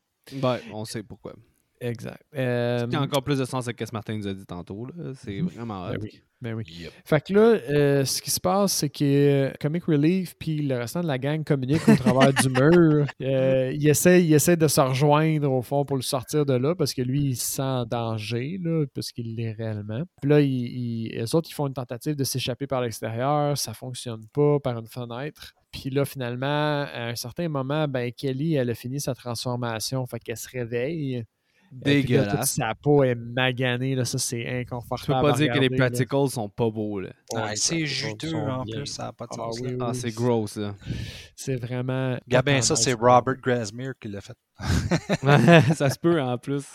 C'est drôle présent. parce que, une autre parenthèse, j'ai acheté un t-shirt justement sur Kelly quand elle est transformée de même, puis elle met Ok. ses deux doigts dans le miroir. C'est un t-shirt rouge, mais c'est une caricature et c'est tellement drôle. Ok, fin de la parenthèse. Ah, c'est bon. Euh, fac, fac, fac, fac, fac, fac, fac. Ah Oui, elle a absorbé l'eau. Elle se réveille, puis là, elle, elle, elle a des pouvoirs kinétiques au fond. Là, Puis Euh, elle fait peur, la fait- maudine.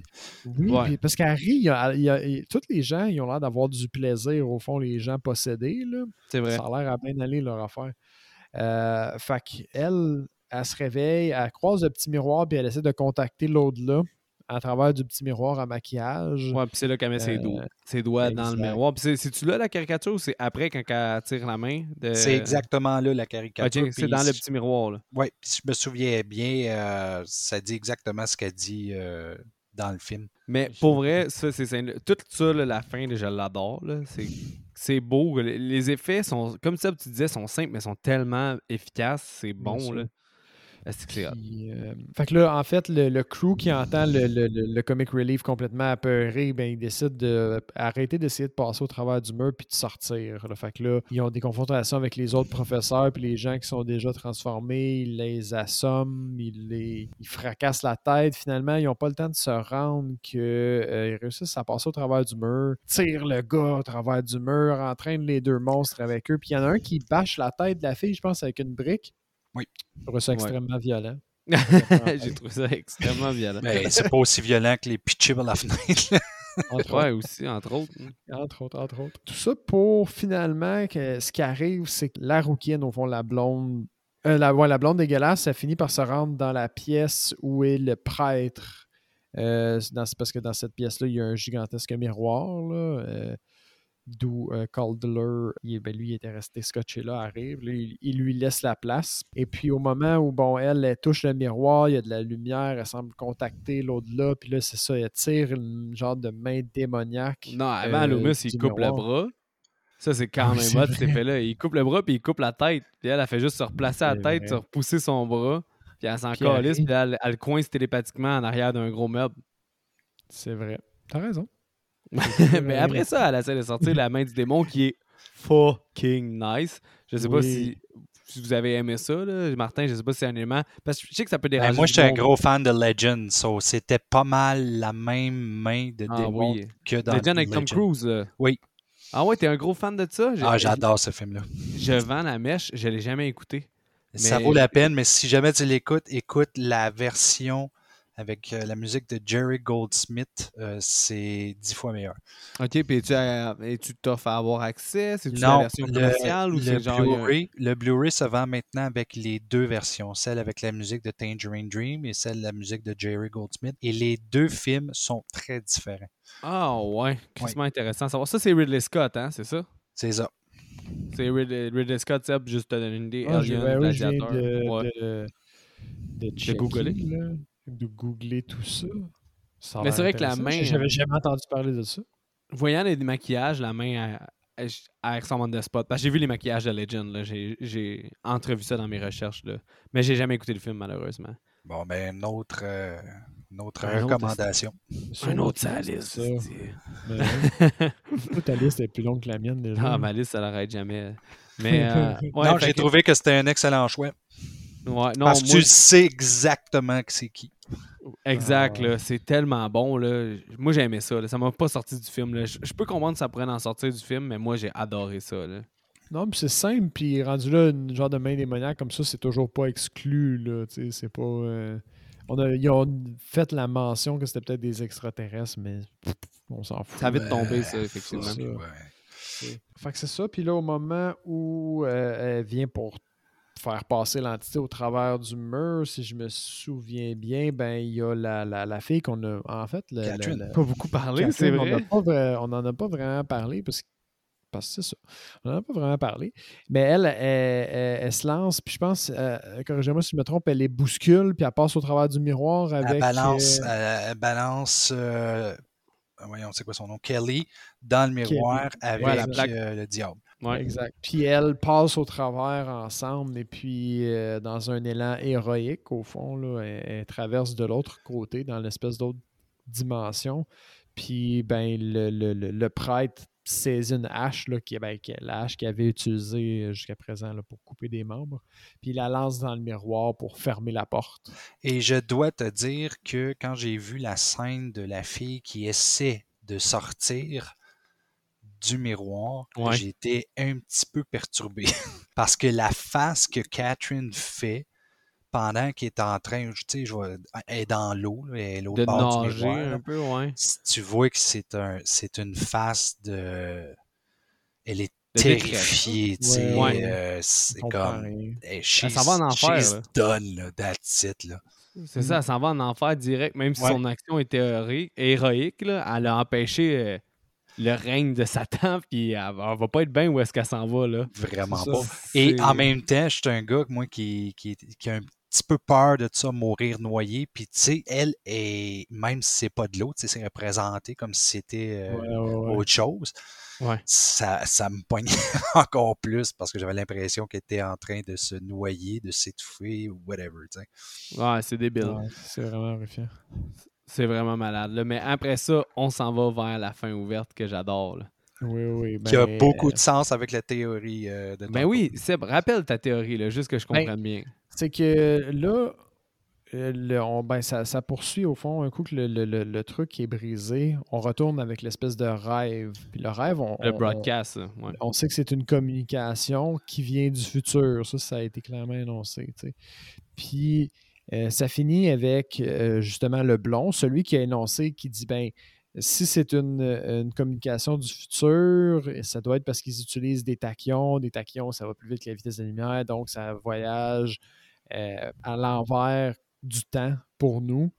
C'est le seul qui a, qui a catché un peu le mécanisme avec lequel il, communique.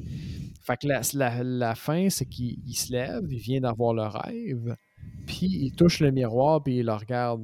Fait qu'on dirait qu'il vient de faire une petite connexion de comme, OK, ben moi, je vais inventer ce moyen de communication-là, puisque je sais que je vais le faire, right? À cause que Holy ben, shit, j'ai ok, tu vois clairement réussi. Ben, lui, c'est c'est lui, au fond, qui a mis en œuvre euh, la communication, mais son lui futur. Et euh, je Hmm. pense, que- je sais, je sais Ouais. pas si tu as oublié de le mentionner, c'est, mais la dernière communication, le personnage est différent, ça se retrouve à être Catherine. Exact. Ouais, c'est vrai que le personnage ça a est un sens. petit peu différent. Ça se retrouve avec Catherine. Fait que là, c'est comme s'il il a essayé, mais il a. Ce que nous autres, on sait, c'est que lui, il a partiellement échoué. Mais lui, il sait aussi qu'il a partiellement échoué, j'imagine, parce qu'il a reçu la communication. Mais là, attendez, là, si on déciderait d'aller encore plus loin, on serait comme, OK, mais pourquoi est dans le futur? Pourquoi lui est dans le futur ou Catherine? Non, elle est dans le futur parce que clairement, dans la dernière Ben, communication, échoué. c'est elle qui est là. So, elle elle est sortie de l'enfer. Ouais, c'est soit Moi, soit soit lui, positif. c'est un ouais. échec si c'est elle. C'est pas. très discutable, en tout cas. Ouais. Effectivement, Ben, ben, c'est une, c'est ça c'est qui une fait fin ouverte, hein, c'est ça. C'est une bonne fin. C'est une assez bonne fin. Ouais, c'est super intéressant, là, pour vrai. Très bon choix, Martin. Merci, merci. Fait que comme je disais, Martin, excellente suggestion, mais maintenant, je veux savoir euh, vos notes et recommandations. Donc, on va y aller avec l'invité. Donc, Martin, vu que ton take est évident, là, quelle, quelle note tu vas donner? Ça, Mais- c'est moins évident, mais t'allais ouvrir ta. ta- ta- ta- Ah oui, je vais une ouvrir bière. T'as Ouais, raison. ça. Je sais pas comment le dire, mais c'est ça que je voulais dire.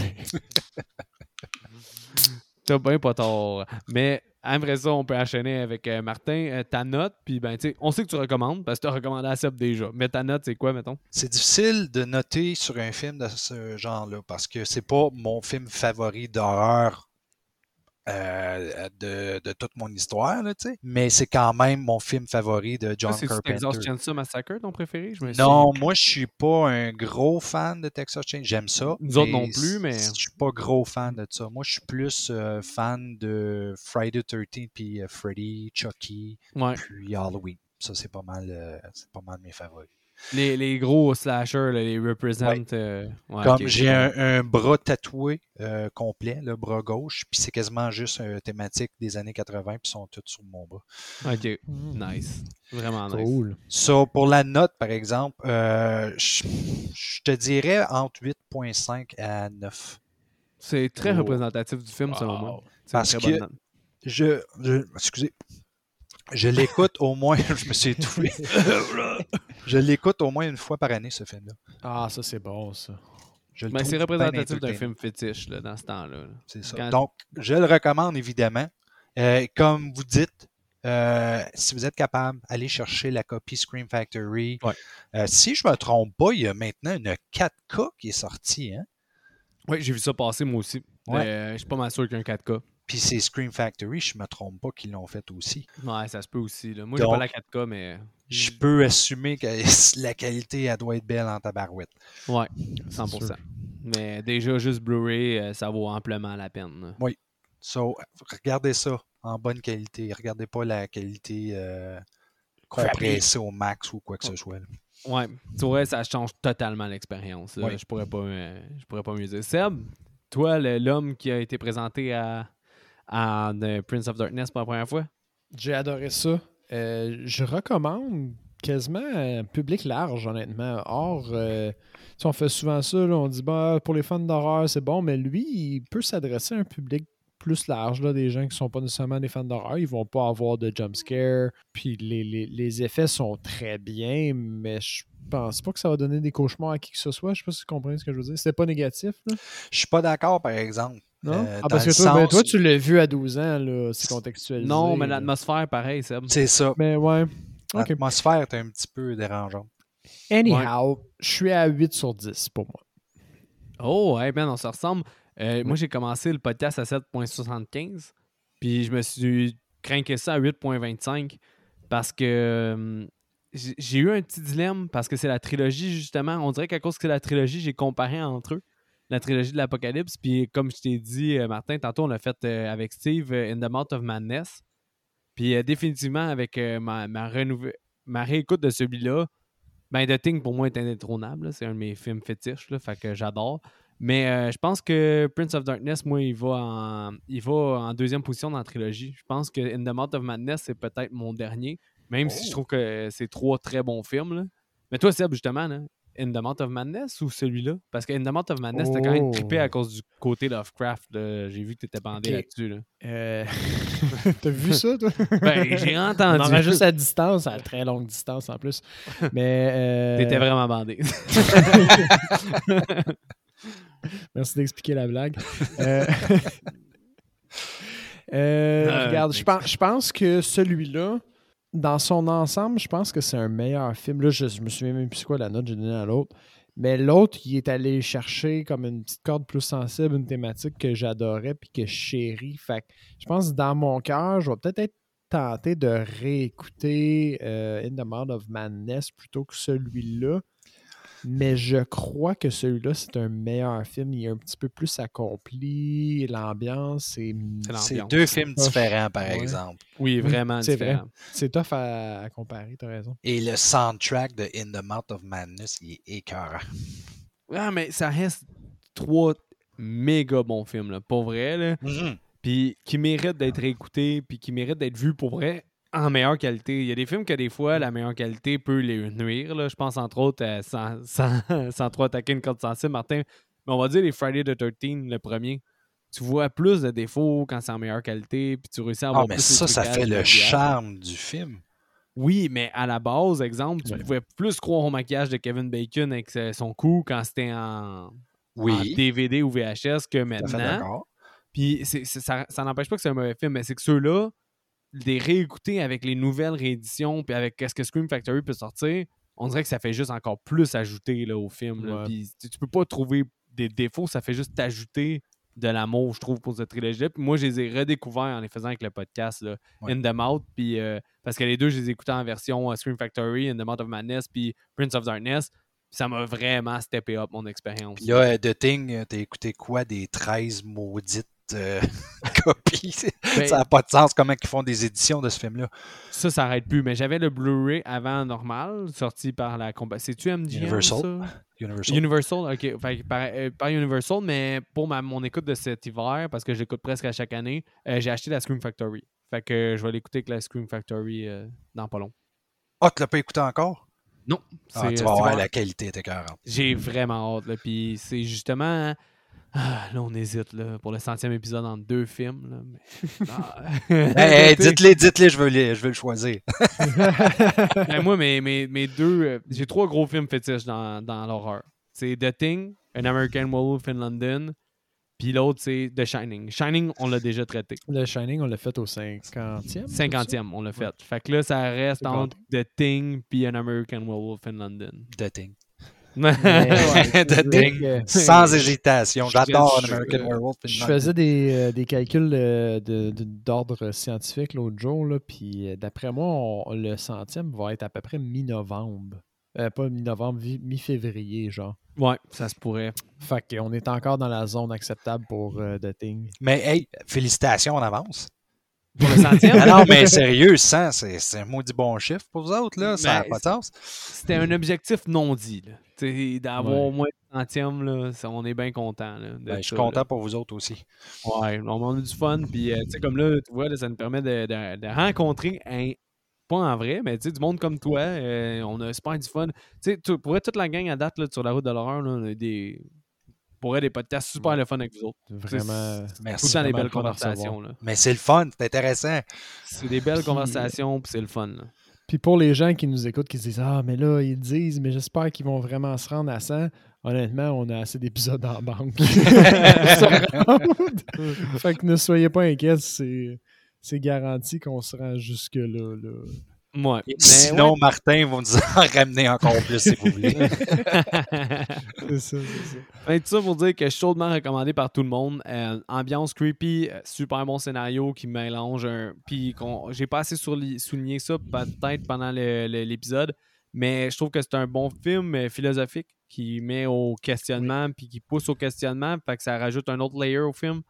Euh, Il y, a- il y a tout ça qui est vraiment bon. Moi, je l'ai dit, mon seul petit défaut, c'est peut-être que j'aurais coupé quelques personnages que je trouve que ça aurait peut-être bénéficié à, à s'attacher à certains, mais comme j'ai dit, c'est une question de préférence, ça, je pense, rendu là, parce que s'il y a quand même de quoi de nice avec tous les moi, ça m'a personnages. pas, pas du tout. euh, Ouais, non, mais en fait, moi, j'ai trouvé ça encore plus le fun parce que quand tu sais qu'il y a trop de personnages, tu sais qu'il y en a beaucoup qui vont se faire tuer. Exactement, ça c'est vrai. C'est- pour le kill count. Faut que tu penses au kill count, c'est toujours un élément qui va arriver. Fait que les boys, on y va vers le recast. Donc, euh, moi j'en ai trois. On aime ça y aller avec celui qui en a le moins. Je sais pas combien vous en avez, vous autres, Seb, Martin? J'en ai trois aussi. Martin, Ben, je- t'en- je- j'en- aurais choisi encore plus, mais OK. Non, mais Euh, t'as le droit de pas te limiter à trois, là, mais on va juste finir par toi, si t'en as plus. hmm, Allez-y en premier. Ok. euh, Seb, tu veux lancer le bal? Allons-y, allons-y, allons-y. Ok. Fait que, euh, moi, j'ai, j'ai recasté Comic Relief. Euh, Ok, je ouais, recasté. Ouais, c'est ça. Par John Cho, qui est. euh, Le gars dans Harold et Kumar. Oui. C'est. Harold et Kumar et le, le, le, voyons, le, le- le pilote dans Star Trek, Capitaine Zulu. Zulu, Capitaine, whatever. Euh, fait que lui. Puis là, j'étais dans ma, dans ma table de Star Trek, puis je me suis dit, oh boy, Chris Pine avec une glorieuse moustache comme le Ah! personnage, ça serait vraiment écœurant. Fait que euh, le blond, je sais pas s'il y a un nom, le blond. C'est pas Brian. vraiment dit, non. Brian, Brian. me semble. Anyway, euh, ça serait Chris Pine avec une glorieuse moustache pour moi. Puis euh, mon dernier, la fille Susan. Je sais pas pourquoi, puis là, ça se pourrait que je sois tout seul sur mon île, puis c'est correct, je vais l'accepter. Mais euh, j'ai fait un parallèle avec la, la, la, la petite fille dans The Exorcist. Je me suis dit, la petite Ah, fille dans ouais. The Exorcist, Blair? plus vieille, Ouais, Linda, Blair. Blair. euh, ça, ça fitterait, ça pourrait. Il y a des petits traits, mais j'ai pas vu de T'as photo pas vu de Linda Blair plus plus vieille. vieille? T'es encore Non. pas dans le monde de l'horreur, puis non, ça fait Je- Non. non, j'aurais pas vu ça pendant tout, moi. Non, tu vois, ça moi, on dirait que j'avais juste ses traits de elle en démon. Là, euh, parce qu'elle est quand même creepy, Suzanne. Ouais, mais je euh, pense que c'est ça. C'est parce que tu as déjà l'image de elle en démon, puis ça te donne tu sais, une meilleure image. Mais c'est drôle parce que Suzanne Blanchard, durant sa carrière, à un moment donné, elle ressemble énormément à Dee Wallace. Ah, ouais. Et euh, vous ferez la comparaison si jamais vous allez sur euh, IMDb. euh, sa photo principale, elle ressemble déjà beaucoup à Dee Wallace. Parce que Susan s'appelle Susan euh, quelque chose dans la vraie vie? Non, Kelly, c'est Kelly. Ça, c'est celle qui joue Susan Blanchard. Toi, tu parlais de euh, Susan, celle qui, euh, qui est la le première à se faire transformer? Ouais. Euh, Tu vois, c'est pour ça que je me suis trompé parce que tu as dit Susan, puis là, j'ai pensé Susan Blanchard. Ah, la blonde, ça. Oui. Ok, ouais. OK, mais non, OK, maintenant que tu dis ça, Un peu. ouais, Ouais. un peu. C'est correct. Vous n'êtes pas, vous êtes pas obligé de vous forcer. je, je vous l'avais dit que c'était stretch un petit peu. Là. Moi, ça, va falloir que tu sortes ton sel hein, pour le mien. Ah oui, il est jamais très loin quand c'est ton cas. Mais euh, euh, Je suis prête. moi, j'ai été pour un recast horreur. Fait dans le fond, euh, Martin, tu vas, tu vas vite les comprendre, mais ça, va falloir laisser un petit délai pour euh, analyser. Ouais, Fait un petit peu moins vite que les autres. Fait, euh, attends, je vais y aller pour voir si Martin va deviner que mon indice. Pour Brian, à cause de sa stache, j'ai pris quelqu'un qui a une bonne moustache dans, dans le- dans le monde de l'horreur. Dans le monde de l'horreur, Tom Ouais. Atkins. Drette ça, Tom Atkins. Et Écoute, oui, donc- c'est- je pensais la même chose. Il aurait été parfait. Et ça m'étonne qu'il n'a pas été dedans parce que tu sais, il, Carpenter il a déjà travaillé avec Carpenter une couple de fois. Il est dans The Fog, Seb, il est dans Night of the Creep, il est dans Halloween 3. C'est l'homme à. Il est dans Creep Show, c'est l'homme à la stache. L'homme à la stache. euh, Et toujours encore. Oui, Martin, solide, solide Et je l'ai rencontré en personne. Cet homme est Il- un autre super gentil. Il est gars. smart? Ah Ah oui. ouais? Ah oui, souriant, positif, il est toujours content de voir ses fans. Ouais, je pense que lui, il, vraiment, euh, il aimait vraiment le monde de l'horreur. On sait que dans les années 80, il y en a que c'était un peu euh, moins bien vu, puis il y en a que c'était, c'était comme un paycheck, mais lui, il a toujours aimé ça. Là. Je sais pas si je me trompe. Non, absolument pas. Non, tu C'est as ça. absolument raison. Il a tout le temps aimé ça. Euh, moi, sinon, l'autre, c'est Paul, le docteur. Celui, euh, celui qui fait de la trompette avec sa bouche, là. Ah oui. Oui. Fait que euh, lui, j'ai mis euh, j'ai mis un gars qui était dans le, dans le monde de Hammer, mais qui a joué aussi dans The Brob de euh, David Cronenberg, dans Gladiator, entre autres. Donc, Oliver Reed. Je trouvais que ça fitait pour le docteur. OK. Oliver. Euh, c'est Oliver Reed, c'est le Canadien, c'est ça? Oui, mais semble qu'il est canadien, exactement. Puis euh, il y avait des pro- Non, il est-tu britannique? Mais il y avait des problèmes de boisson, là. Oui. Il, il prenait, il fait tout le temps un coup. Dans votre podcast, il en parle. Euh, Oui. Il y a un épisode que Puis à vous avez eu. David. Ouais, Ouais. que lui, il disait qu'il était chaud bot euh, dans. Mais c'est ça. Fait que Oliver Reed. Non, ça, il est bon. Il est, il est né à Londres, mais il jouait dans le film de Cronenberg, puis il a levé le coude pas mal, là. Puis il jouait dans The Devils de Ken Ouais. Russell. Oui, je me rappelle très bien maintenant, on en avait parlé, c'est vrai. Ouais, fait que Oliver Reed, je trouvais qu'il fitait. Je sais pas euh, si vous êtes d'accord ou pas. oui, mais... non, absolument. Ouais, ouais, ouais. Je viens, le- je viens juste, juste, juste de, de revenir au fond avec vous autres. Parce que tu checkais ton oui, sel. euh, Ben oui, c'est ça, je suis en train de chercher. Mais je suis d'accord avec ça. Puis mon dernier, c'est celui que je suis le plus fier. Il est 100% de spot. Là, il est stretch en crise parce que c'est un personnage qu'on voit pas beaucoup, mais le gars avec des lunettes, puis si je me trompe pas, c'est celui qui se fait empaler par, euh, par, euh, par euh, euh, Cooper. Mhm. J'espère que tu ne Ouais, diras ouais. pas le gars de Revenge of the Nerds. Non, mais vous allez voir, quand, quand vous allez, quand je vais le dire, vous allez- il va ressembler, puis il est encore dans le monde de l'horreur. Cheapers Creepers. Justin Ah Long. ouais, c'est vrai. ça, ça y va. Justin Long, Seb, c'est Cheapers Creepers, puis il joue aussi dans Accepté, il joue dans euh, Dodgeball. Ah oui. Je trouvais que c'était lui, là. Lui, là, Ben oui. dès que je l'ai vu, mettre des lunettes sur la face, c'était le même gars, là. Je me suis dit, c'est son père qui jouait le rôle dans, dans Prince of Darkness, c'est sûr, là. Fait bon, mais lui, j'étais fier. Mais Bien joué. Martin, Ouais, on est ouais. curieux du tien, puis limite-toi pas, là. Shoot, stick, euh, tout ça qui vient dans la tête. OK. Alice Cooper. Ouais. J'adore son rôle. Je suis content que ce soit lui. Mais euh, un, un recast pour Ozzy Osbourne aurait pu être drôle en tabarouette. Pourquoi c'est pas? Hey, puis là, ça me fait faire du pouce. Est-ce que Trick or Treat, ça vaut la, ça vaut la peine?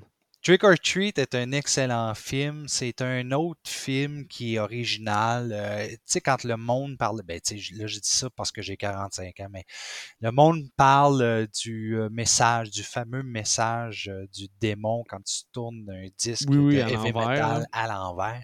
Ouais. Ben, c'est surtout de là que ça vient parce que c'est l'idée justement du film. ok, ça s'est inspiré de ce concept-là. Là. C'est ça. Et Ok. euh, il y a Ozzy Osbourne, il y a euh, Gene Simmons qui joue dedans. Et euh, je me rappelle pas c'est quoi le nom de l'acteur qui joue euh, le rocker, c'est-à-dire.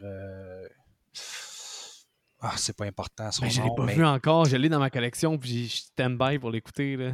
Et écoute ça, ça vaut vraiment la peine. Mais c'est pas, c'est pas un chef-d'œuvre, là. Mais toi qui aimes les So Bad It's Good, puis en même temps, c'est un bon film pareil, tu vas aimer ça, je pense. Ah, that's it, that's it. Fait que tu peux continuer avec ton recast. Je t'ai coupé euh, pour ton Ozzy Osbourne. Hey, aucun problème, on est là pour ça. Euh, ben, écoute, te- tu l'as déjà dit, euh, Jamison Barker, euh, Parker, oui, j'aurais mis Tom, euh, Tom Atkins, moi aussi. Ben oui. C'était comme évident. Là. Ben oui. Tu peux pas passer à côté, à côté de ça. Et t'as Catherine Danford qui est jouée par Lisa Blount. Euh, vous allez rire, là. Mais j'aurais imaginé Molly Ringwald. Molly, c'est la... c'est qui ça, Molly? Ça, c'est euh? la rousse. Tu t'en parlais tantôt dans 16 Candles.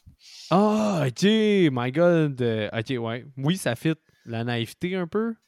C'est pour ça Oui, ou... Oui, Ouais, ok, T'sais- mais ça fit. Mais tu sais, pas dans son super jeune âge, là. je te parle là, à la même âge que, mettons, Catherine, elle avait dans, dans ce film-là. là. Euh, puis Jesse Lawrence Ferguson, j'aurais pas pris lui pour jouer euh, Calder. Calder, c'est lequel déjà? C'est euh, le, le, le, le gars le qui se tranche noir la gorge? s- ouais. Ok, Et euh, j'aurais. Je ne sais pas pourquoi il n'a pas été avec. J'aurais été avec Keith, c'est-tu le gars dans Night of the Living Dead? The Thing. Ou... The Thing? Ah, ben oui. Ben oui, ben oui, ben oui, ben oui. C'est quoi son nom euh, au complet? C'est le gars dans Day Live aussi, euh, Ouais. Sam. Ah, c'est ça. nice, ok, oui, oui, Celui qui se Ah, bat pendant 5 minutes avec... euh, ouais. C'est Le match de lutte, c'est vrai. C'est con. David. euh, Ah, David ok. Mais c'est vrai que c'est bizarre, il aurait pu y aller avec, hein. Effectivement, ça aurait été bon. Ça aurait été bon en sacrament, effectivement. Parce que je pense même, tu sais, s'il était euh, bâti comme un os là, à ce moment-là, là, euh, je pense qu'il aurait fait un bon, pre- euh, un bon euh, je m'en ai dit preacher, là, mais Ouais. un bon personnage. le, pour le- le- le deuxième policier dans, euh, voyons, euh, de George A. Romero, Dawn of the Dead, tabarouette, c'est difficile. Ouais. Euh, ça aurait fité aussi, j'ai trouvé. Euh, Ouais, je- quand toi, même. Tu parles le, le remake, right? Non, il parle de Dawn of the Dead 78. Celui 78. qui... euh, Celui Ah, qui... a- Le deuxième policier, là, sont deux, là. ouais. C'est quoi son nom d'acteur, déjà? hein? Je- le pire, c'est que je l'ai rencontré aussi. C'est fâchant, c'est quand on l'oublie. Mais on sait tout qui qu'on parle. Mais ouais, c'est vrai que ça aurait été bon. Ça aurait été pas pire, Seb. T'as-tu d'autres euh, t'as-tu d'autres recasts, sinon, Martin? Oh non, ça c'est là. je me suis donné, je me suis donné. Euh, sinon, on arrive au dernier segment, les boys. Euh, Qu'est-ce que vous avez écouté cette semaine? Euh, moi, j'ai écouté deux petites affaires, mais je peux vite les shout-out. Sinon, Seb, t'as-tu écouté bien du stock? Martin, t'as-tu écouté bien du stock? Comme j'aime ça y aller pour celui qui en a le moins écouté jusqu'à celui qui en a le Moi, plus. j'ai un petit, un petit cossin, là. Toi, Martin? J'écoute tout le temps quelque chose à chaque jour. ok, j'ai l'impression que tu vas faire du pouce pas mal. là. Ah non, non, j'ai. Mais vas-y, lance J'ai commencé. Moi et ma fille, en passant, si vous le savez pas. Oui, ta fille, oui. ouais, moi et ma fille, on a, on, on- a vraiment la passion ensemble de l'horreur. Je l'ai commencé, était jeune, à partir de l'âge de 4 ans. Mais es-tu photographe professionnel? Faut que je, je te coupe là-dessus, by the way. euh, C'est pas ma job. Ok, mais tu raconteras ça à Seb en continuant ton anecdote. Tu sais où je veux en venir, là? C'est Oui. c'est assez épique, là. Mais continue. Depuis que 4 ans, Depuis qu'à 4 ans, j'ai commencé à y montrer du stuff d'horreur, c'est-à-dire le, le, le softcore, là, Universal Monster des années 30, etc., etc., Ouais. tu sais. Et au fur et à mesure qu'on en écoutait, on écoutait tout le temps des films d'horreur des années euh, 30, 40, 50 parce que c'est très soft. Ouais. Euh, moi, j'ai moi, euh, j'ai découvert plein d'affaires en plus. Et ensuite, j'ai commencé à monter tranquillement, pas vite, pendant euh, les autres années. Donc, tu sais, je suis tombé les années euh, 60, après ça, on y était avec le Hammer, après ça, j'ai commencé les années 80, puis là est devenu fan à un moment donné de Evil Dead et Chucky. C'est quoi ses films préférés, c'est ça? C'est-tu Evil Dead puis Chucky? C'est deux Euh, préférés? Elle, elle écoute souvent Ash vs Evil Dead. Puis, tu sais, alors. La série? Oui, Ah la ouais? série. Ok. Et à cet âge-là, euh, c'est un, c'est un petit peu much parce que le langage est assez corsé et ça saigne en Ouais. sans bon sens. Mais Euh, c'est c'est le balance humour-horreur de Evil Dead qui fait tout son charme. Moi, j'ai grandi avec Army of Darkness. C'était mon film quand j'étais jeune. et Tout voilà. petit, là, c'était Army of Darkness. Fait que je comprends pourquoi c'est Ash vs Evil Dead parce que c'est du jour. So, elle, elle réécoute cette émission-là très souvent et c'est là que je m'en allais. Chucky, on a La commencé nouvelle série? la nouvelle série et je trouve ça excellent. Je suis surpris comment que c'est bon. J'ai pas de commentaires négatifs à date. J'ai vraiment hâte de l'écouter. Mais c'est où tu l'écoutes? Euh, moi, euh, j'ai l'ai trouvé sur Showcase. Ok.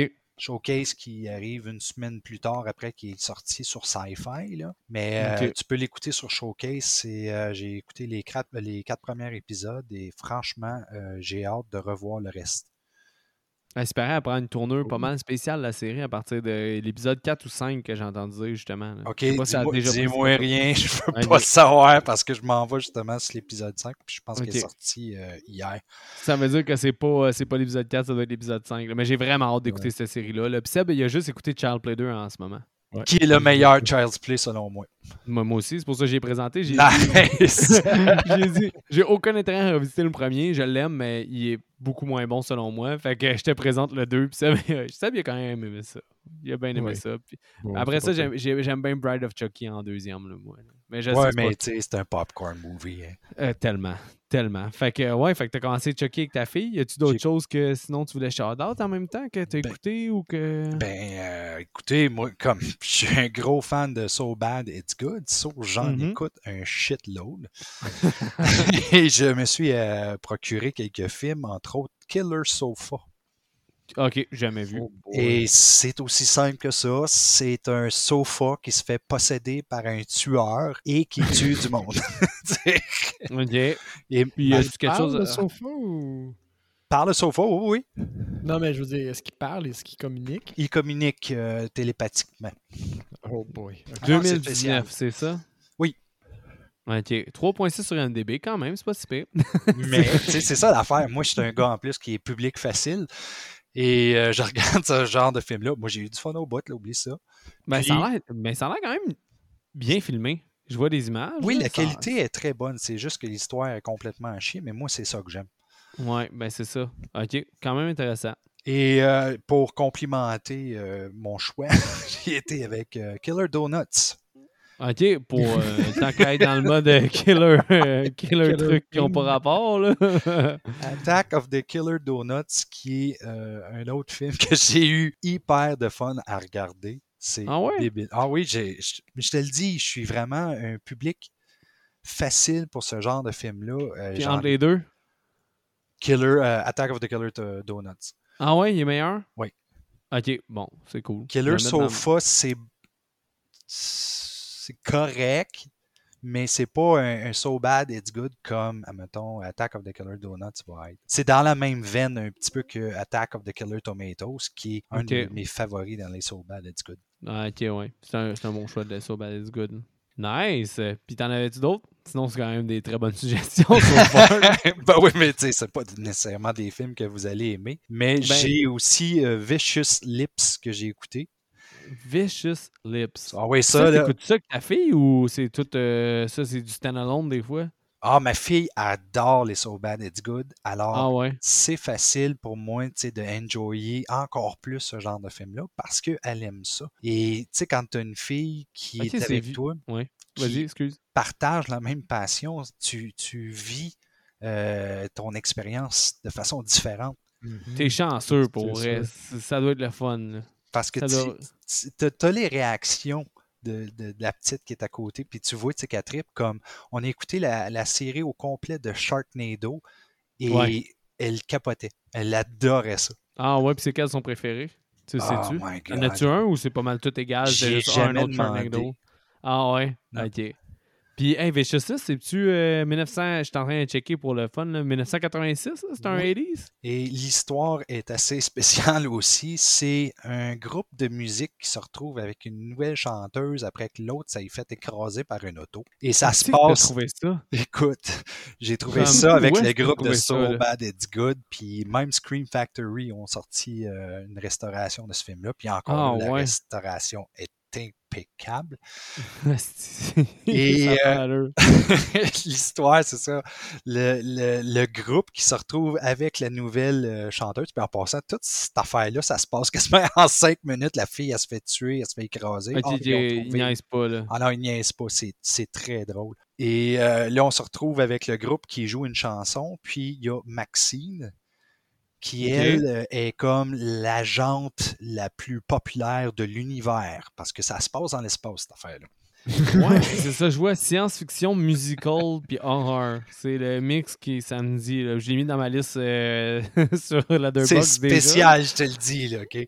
Ça a l'air bon, là. Ça a l'air bon. Ça, ça, c'est mon genre. là. Ça, ça m'allume.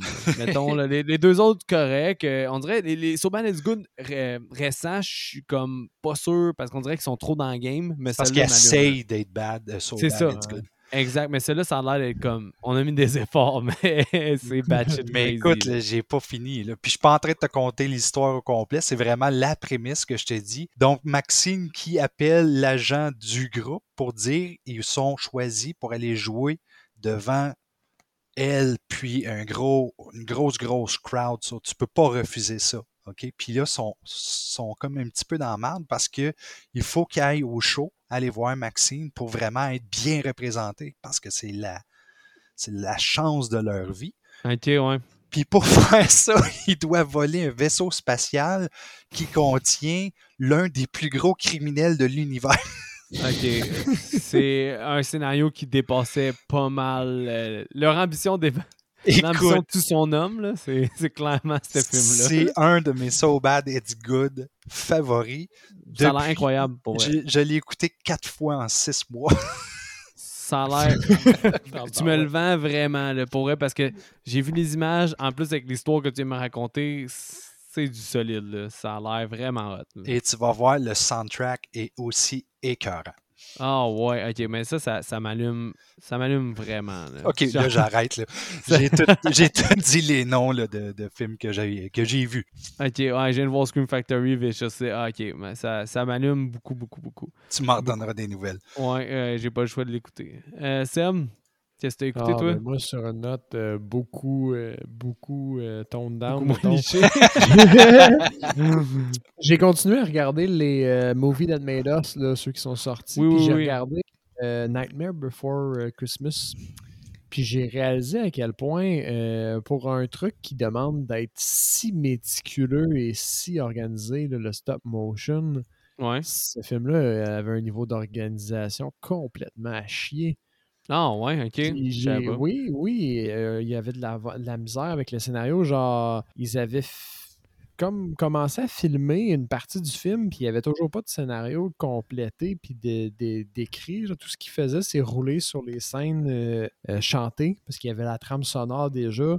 Euh, Tim Burton, il a son nom d'associé au projet, mais son implication, c'est genre l'idée originale. À défaut, les gens ils pensent que c'est un film de Tim Burton. Hein? Ah ouais, C'est- y pas un film de Tim Burton. Moi, je, je pensais que c'était un. Là. Je faisais partie de ces gens-là. Puis c'est complètement démenti là, dans, le, dans le documentaire.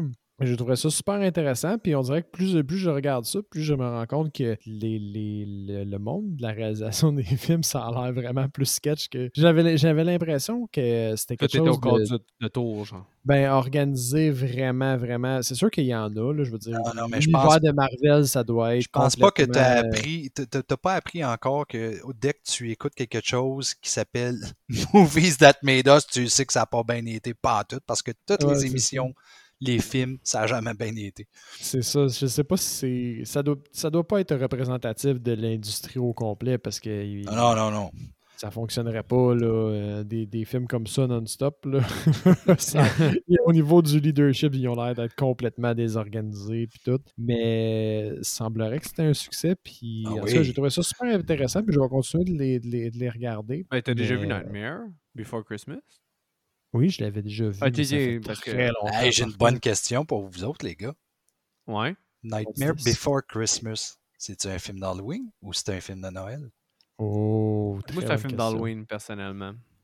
Plus qu'un Un film, film de de Noël. novembre, je pense. euh, C'est un film d'entre deux. les deux.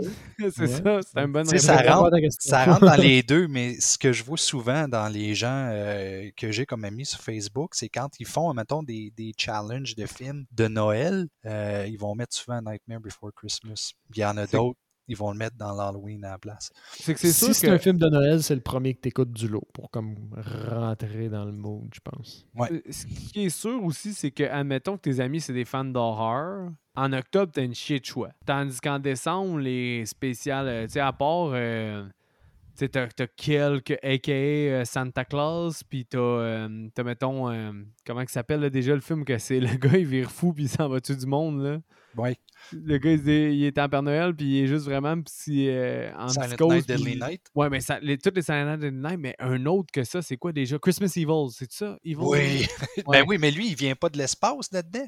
Ah non, je pense que c'en est un non, autre. non, il est juste vraiment. t'en as quelques de Noël, tu sais, Krampus, mais t'en as beaucoup moins que de thématiques Halloween. Fait que c'est sûr que, admettons, tu, tu prends des amis fans d'horreur, le, je pense que Nightmare Before Christmas, moi, il se fait bumper à Noël par défaut. Ah, ben c'est un bon choix pareil. Là. Je veux dire, les deux, ils fonctionnent de toute façon. Moi, Oui. euh, Nightmare Before Christmas, je l'écouterais en février, puis ça serait la même chose. C'est ta fille, elle aime-tu? Oui. Ouais, Euh, c'est drôle parce qu'un des films de... qui a fait le plus peur, ça donne que c'est même pas un film d'horreur, c'est Paranorman.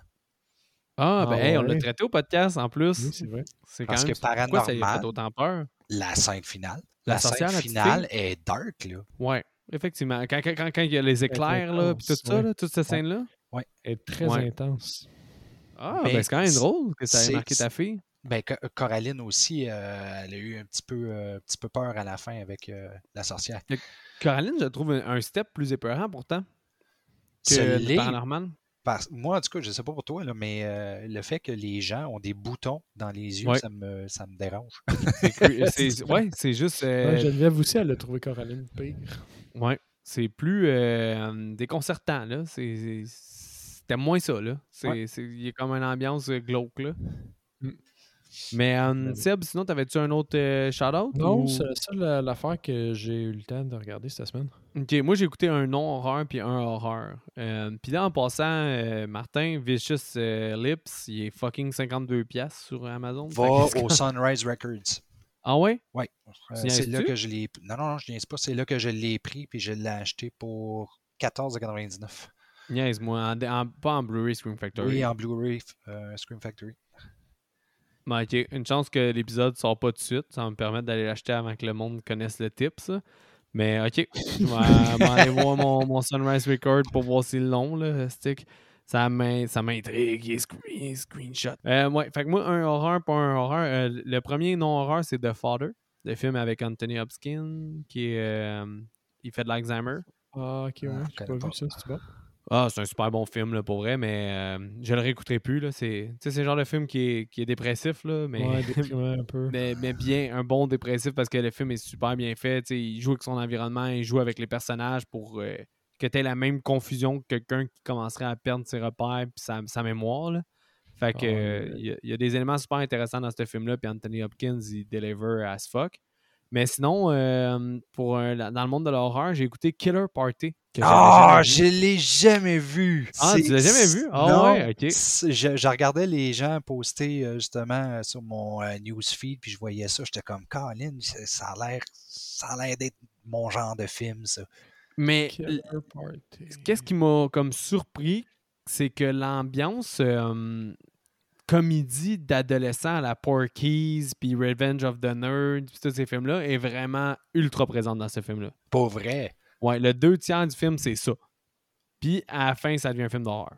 C'est un peu ça, là. Tu, tu viens de, de- de m'intriguer, là. Ah ouais, ben, je te dis, là, Mhm. c'est vraiment le meilleur récapitulatif que, récapitulatif que tu peux faire. là, C'est un le classique euh, comédie d'ado des années 80. Puis après ça, ça devient un film d'horreur dans les 30, euh, 20 dernières minutes, là, dans ces coins-là.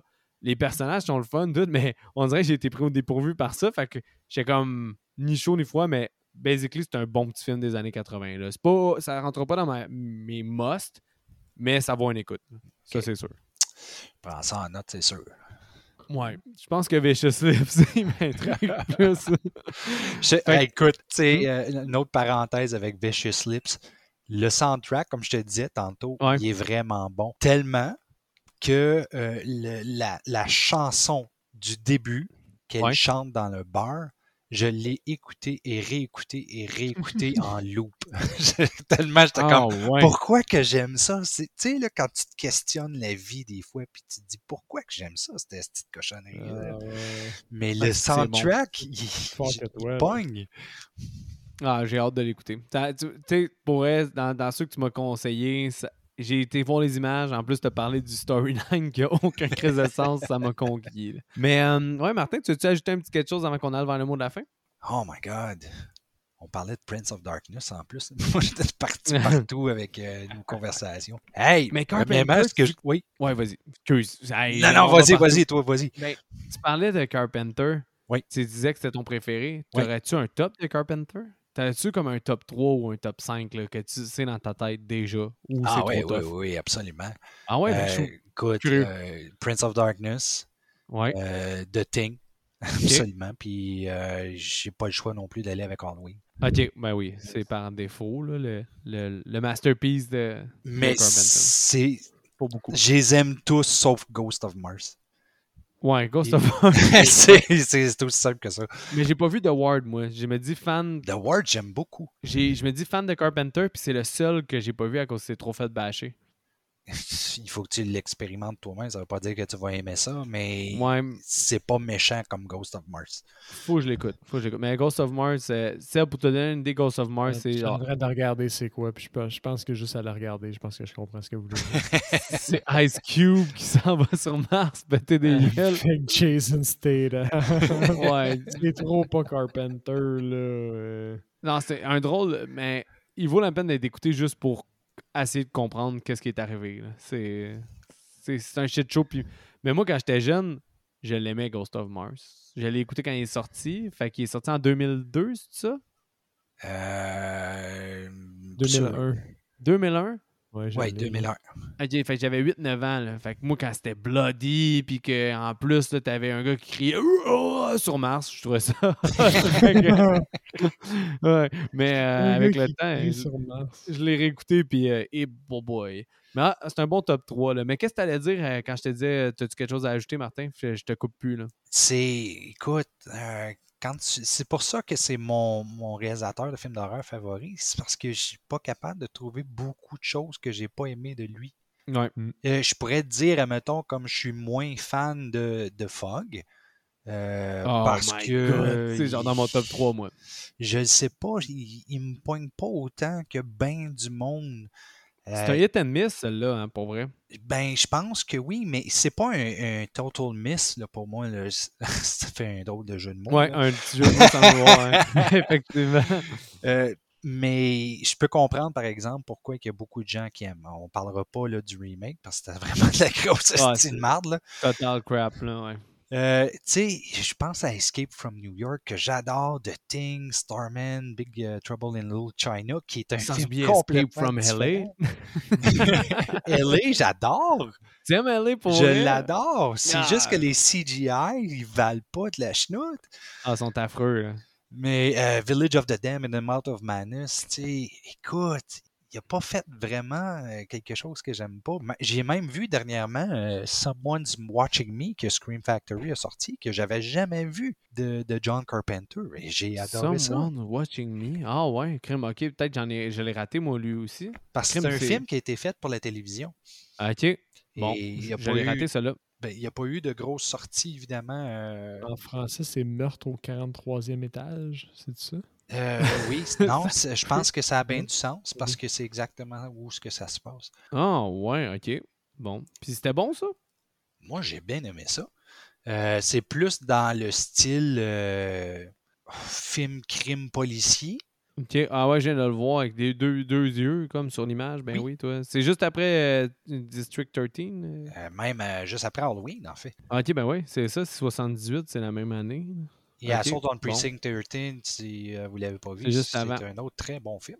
C'est malade. Assault, là, c'est super bon. C'est juste qu'on l'associe moins à Carpenter parce que c'est moins horreur, mais le début du film m'avait mis sur le cul ben raide, moi. Ouais. Ouais, vraiment.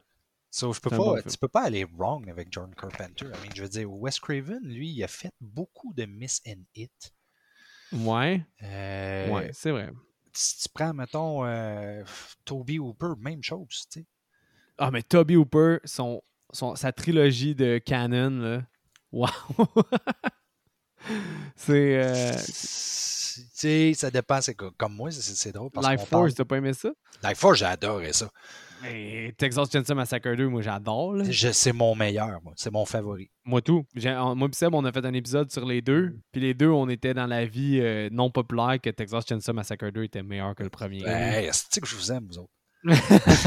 non, mais pour vrai, on a eu du fun en sacrament. Là. Texas Chainsaw Massacre 2, ça a été une de mes il plus belles surprises au podcast. Ben oui. C'était du bonbon. Là. Mais j'ai Ouais. pas encore écouté Invaders from Mars. Puis j'ai hâte. C'est c'est excellent. C'est Ouais. vraiment excellent. Ça, Invaders cette trilogie de canon est malade de Toby Hooper là, de bord. là. J'ai vraiment hâte Invaders from Mars. Et tu vois, euh, tu parles de ça, puis Invaders from Mars, c'est un film justement que ma fille elle a écouté et qu'elle a adoré aussi. Ah ouais, bon, j'ai vraiment hâte de l'écouter. Je viens de réussir à mettre la main dessus. là. Il est rare comme la marde de pape, là, ce film-là. là. Ah, il est cher en plus, hein, comme ça. Ouais, ben, j'ai réussi. Il y a un gars en Ontario, il vendait un 4-pack de films. Puis euh, j'ai demandé les films sont-ils sur un disque ou deux disques? Il a dit deux disques. Puis il me l'a shippé pour euh, 15$. Fait que. euh, Scream Factory?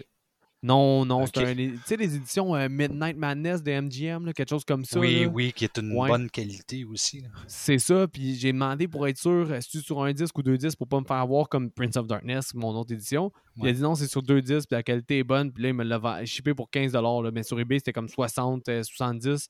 Fait que je tripais, là. Fait que je viens de le recevoir, ça fait. J'ai reçu pendant le mois d'octobre, puis euh, j'ai vraiment hâte de l'écouter, là, parce que j'ai Nice. adoré euh, Life Force puis Texas Chainsaw Massacre 2, là. Vraiment. Ah non, je- tu vas te bidonner. C'est c'est surtout un film pour enfants en plus. Ah ouais, ok, ben c'est ben c'est ça, j'avais un. J'ai vu l'annonce, puis j'avais un vibe de Goonies quasiment. euh, avec, Je te euh, dirais une vibe plus genre euh, Gremlins. Ah, Seb a adoré Gremlins. Ça, ça a Ah été oui, un de ses belles Hey, surprises au Le podcast. hein. meilleur film de Noël a pas. Mhm. C'est vrai. C'est C'est- vrai. Seb, il disait, dans, dans les critiques que Seb a dit, il a dit J'ai l'impression de m'avoir enlevé une tradition de Ouais. Noël. Je suis privé de quelque chose pendant. Le Gremlin, tu veux dire? Oui, Ouais. oui, oui. Non, je suis C'est d'accord. vraiment le seul feeling. Bon, Et tu vois, ça, pourrait- c'est un autre film qui joue souvent À la maison. Les Fair Theater que je disais. Mais le 2, il est malade aussi. Vraiment fou, raide. Oui. Mais là, on pourrait dériver pendant 3h15. Effectivement. Merci, merci Martin pour vrai de, de- du podcast. Comme j'ai dit, là, votre gang est malade à recevoir. Vous apportez plein d'informations. C'était super le fun. Puis euh, merci du film que tu as présenté aussi. C'est pas toi de- qui devrais me remercier, c'est moi qui devrais vous remercier parce que j'ai vraiment eu du plaisir à parler de ça avec vous autres. Ah, mais merci Martin. Puis euh, Seb, as-tu un petit mot de la fin pour nous autres? Ben, allez voir euh, tous les projets de Martin sur les réseaux sociaux, étant sur la route de l'horreur, le podcast et l'émission aussi à la télévision. Je sais pas si tu as d'autres projets que tu veux shout-out rapidement, peut-être? Ben, Ben oui. hey, une petite affaire qu'on qu'on est en train de travailler dessus, qui est un Cool. documentaire sur les So Bad It's Good. Ah, ben là, Oh, c'est- Ouais. est-ce Et- que Vicious euh, va Ouais. être dedans? Hey, je t'en- ben non, je veux pas trop t'en dire. On a déjà beaucoup bon. d'entrevues en ce moment, puis on en a une autre qui s'en vient euh, la semaine prochaine. On ne sait pas quand est-ce que ça va sortir parce que euh, on veut euh, e- essayer d'aller chercher euh, du financement euh, sur Internet avec Indiegogo. Ça, sous ou financement? Kickstarter. Oui. Euh, pour essayer d'aller chercher plus de choses encore avec ce qu'on a. Est-ce que vous on- allez focuser sur So Bad It's Good Horror ou At Large? à, je te dirais science-fiction horreur. Ok, ouais. Ouais, parce que ça, ça- c'est un, genre qui se marie bien là, aussi. Là. Des fois, la, la, la ligne est mince. Là. C'est, tu verras pas un So Bad It's Good comédie. Ok. Ou, Je comprends. tu Ou ah, The Room. Là. Tu, tu verras pas ah, un The non, Room. The. Room, c'est rare là, comme film, c'est rare comme la marde de Euh, pape. Hey, The Mais tu Room, verras pas ça dans votre documentaire non plus. Euh, on ne sait pas ça encore parce qu'on est déjà en contact avec euh, Greg euh, Sestero. Ok. Parce que. Greg, en passant, il a fait aussi, euh, il a joué dans Party un Massacre 3. c'est ça? Eh oui, tu connais ça? Oh, Ben c'est oui, fun! c'est malade dans la tête. C'est Ce je, le garde pour Seb. J'ai adoré Dude Bro Party Massacre 3. là. C'est de la fucking bombe. J'ai adoré ce, ce film-là. Donc, tu peux comprendre que Greg pourrait être euh, dans le documentaire. Un bel invité, ben oui, parce que je pense qu'il est très conscient de ce qu'il fait aussi. Ouais, il n'y a pas le choix. C'est ça, ben c'est un- oui, un très bon invité pour votre documentaire. Oui, 100% d'accord. Vraiment.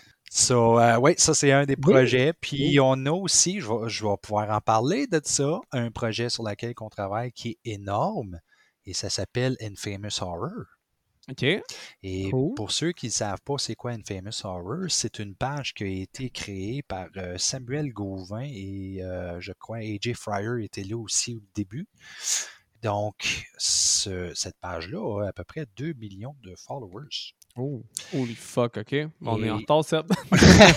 ben écoute, moi aussi, parce que la première fois que je n'ai entendu parler, c'est parce que Steve m'en a parlé, c'est tout. Et euh, on est en train de faire un projet de plusieurs podcasts euh, avec eux autres. So, Nice. euh, c'est un gros projet et euh, ça s'en vient très bientôt. Un nouveau podcast ou ça va être sur, sur la route de? Plusieurs nouveaux podcasts. OK. Oh, wow. OK. OK. Intéressant. Wow, on a gros scoop. On n'a pas le choix de sortir ces épisodes-là vite, ça va. Super. Bon, ben, écoutez, allez surveiller ce que Martin fait euh, sur les réseaux sociaux. Vous allez avoir plein de nouveautés à mettre sur votre playlist. Puis sinon, ben, faites un petit tour sur notre page Facebook, un like, un partage, un commentaire ou envoyez-nous un message avec des suggestions. Euh, euh, on aime ça. et on- puis on répond à tout le monde. Alors, euh, c'est pas mal ça. Yes. Donc, euh, attention à vous et bonne semaine.